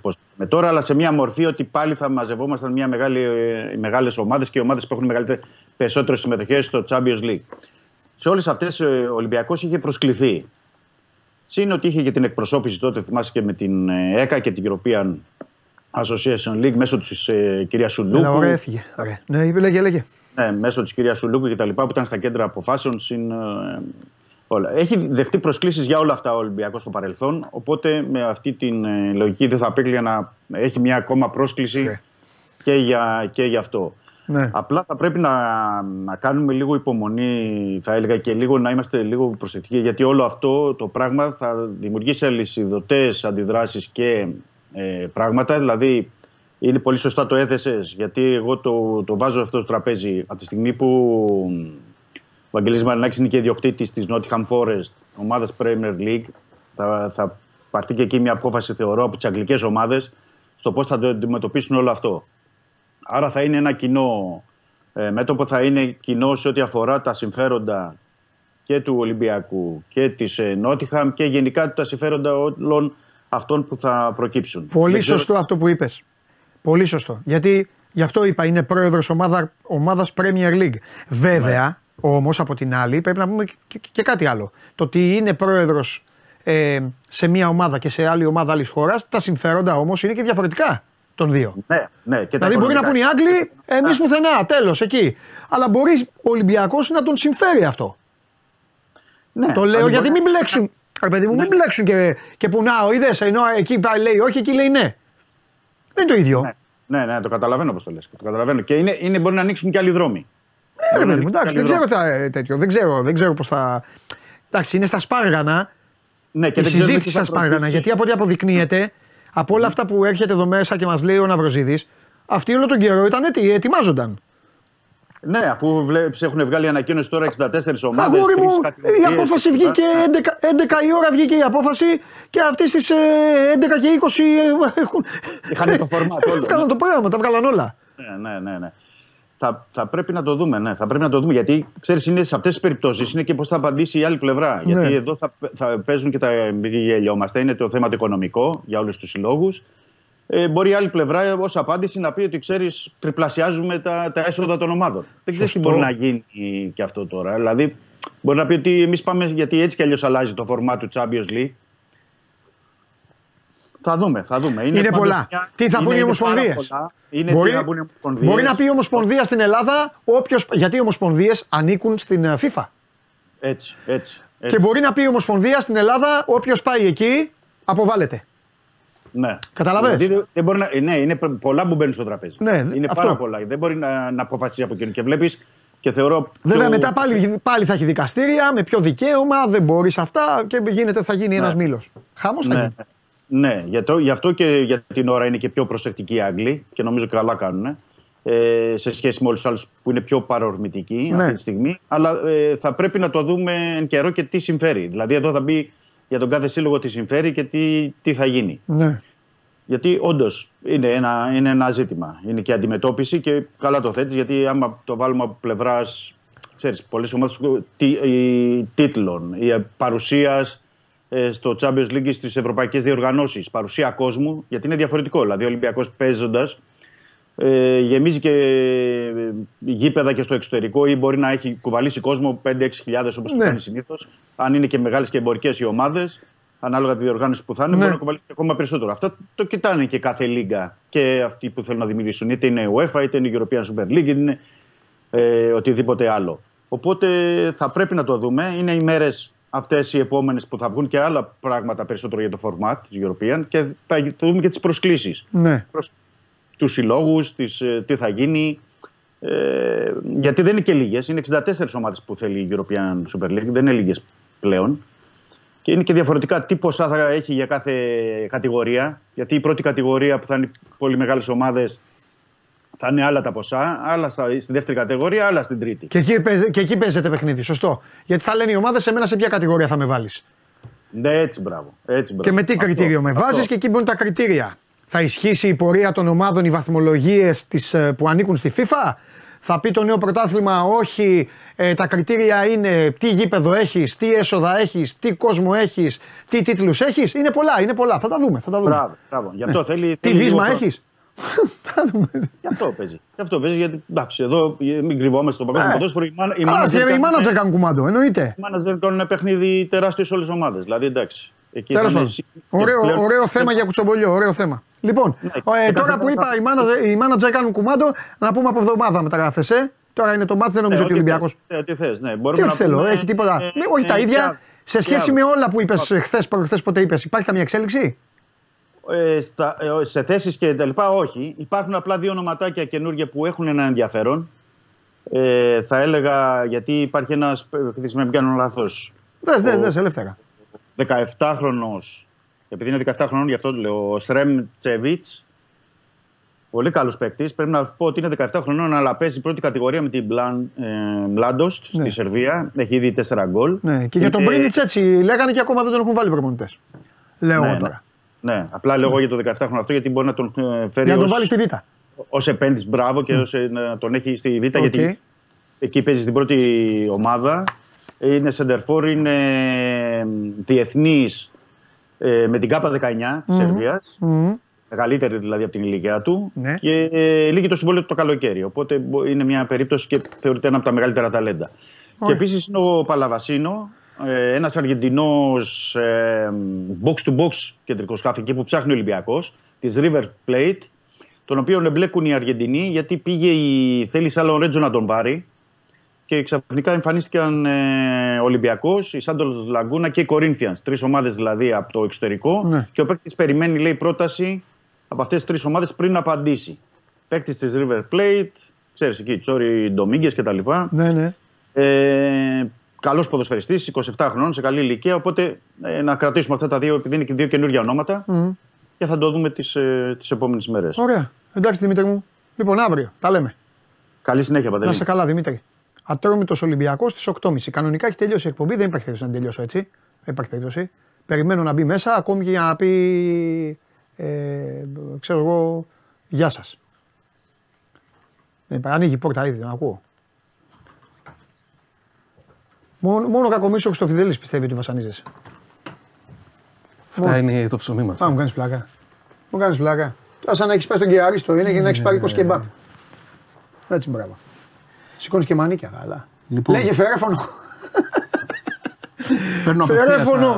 Δεκανίκη του Φλωρεντίνο, λέγε. Λοιπόν, εγγυήθηκαν τις πληρωμές των ομάδων για 3 χρόνια. Είναι διασφαλισμένα όλα τα έσοδα. Με μεγαλύτερο ποσοστό από αυτό που ισχύει μέχρι σήμερα. Αλλιώς σιγά μην πήγαιναν οι ομάδες. Καλά, τι κοροϊδένει. Λοιπόν, τι άλλο έχω να σου πω. Πες, ό,τι και να πεις. Έβγαλε και η FIFA τη θέση της. Τι να πει.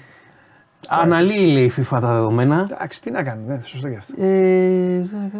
Ότι σύμφωνα με το καταστατικό του, λέει, η FIFA πιστεύει ακράδαντα ότι η φύση του αθλητισμού συμπεριλαμβάνει τη σωστή δομή πυραμίδας και ιστορίες τέτοια. Τώρα έχουν φάει μπουνίδι αυτοί και δεν έχουν πάρει χαμπάρι. Αυτοί έχουν τους δικηγόρους του ανθρώπου που δέχεται πυροβολισμούς και πάει στο δικαστήριο και καταδικάζεται. Ακριβώς.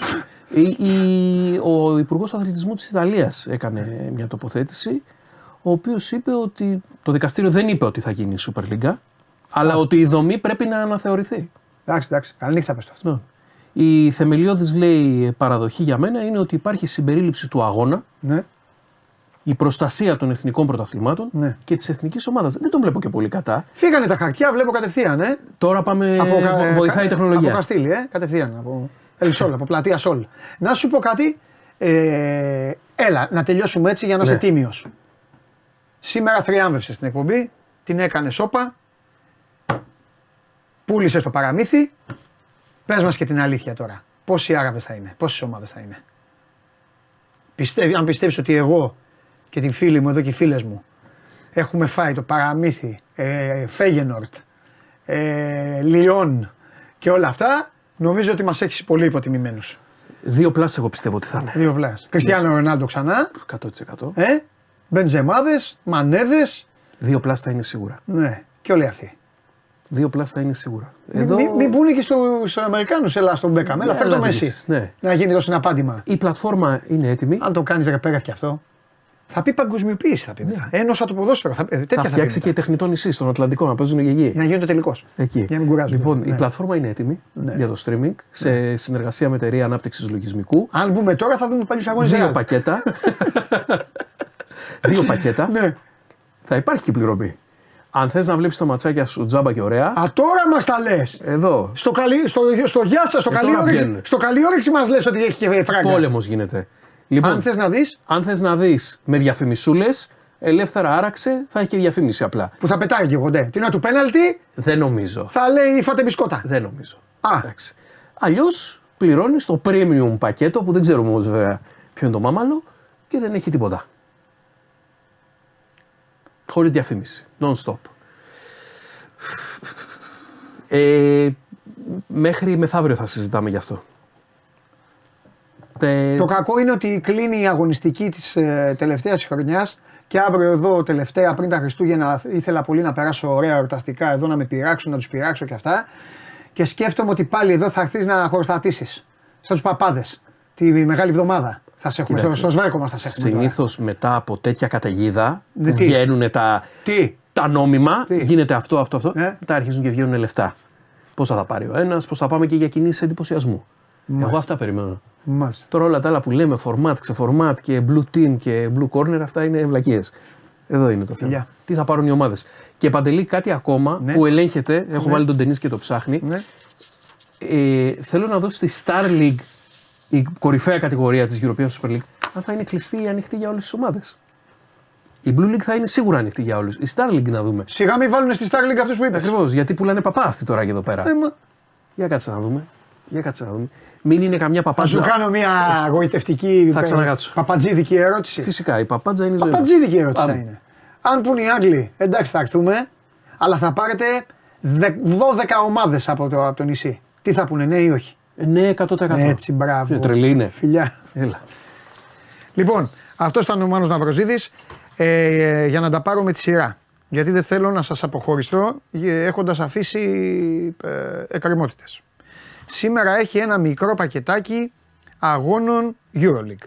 Μακάμπι Ερυθρός Αστέρας, Βαλένθια Βίρτους, Real Partizan. Όσοι είστε άρρωστοι με το άθλημα του καλοριφέρ, να καθίσετε, να το απολαύσετε και να το δείτε. Πάμε στα άλλα. Γιάννηνα Πανετολικός. Γιατί φωνάζω εγώ, μην ξεχνάμε τους άλλους.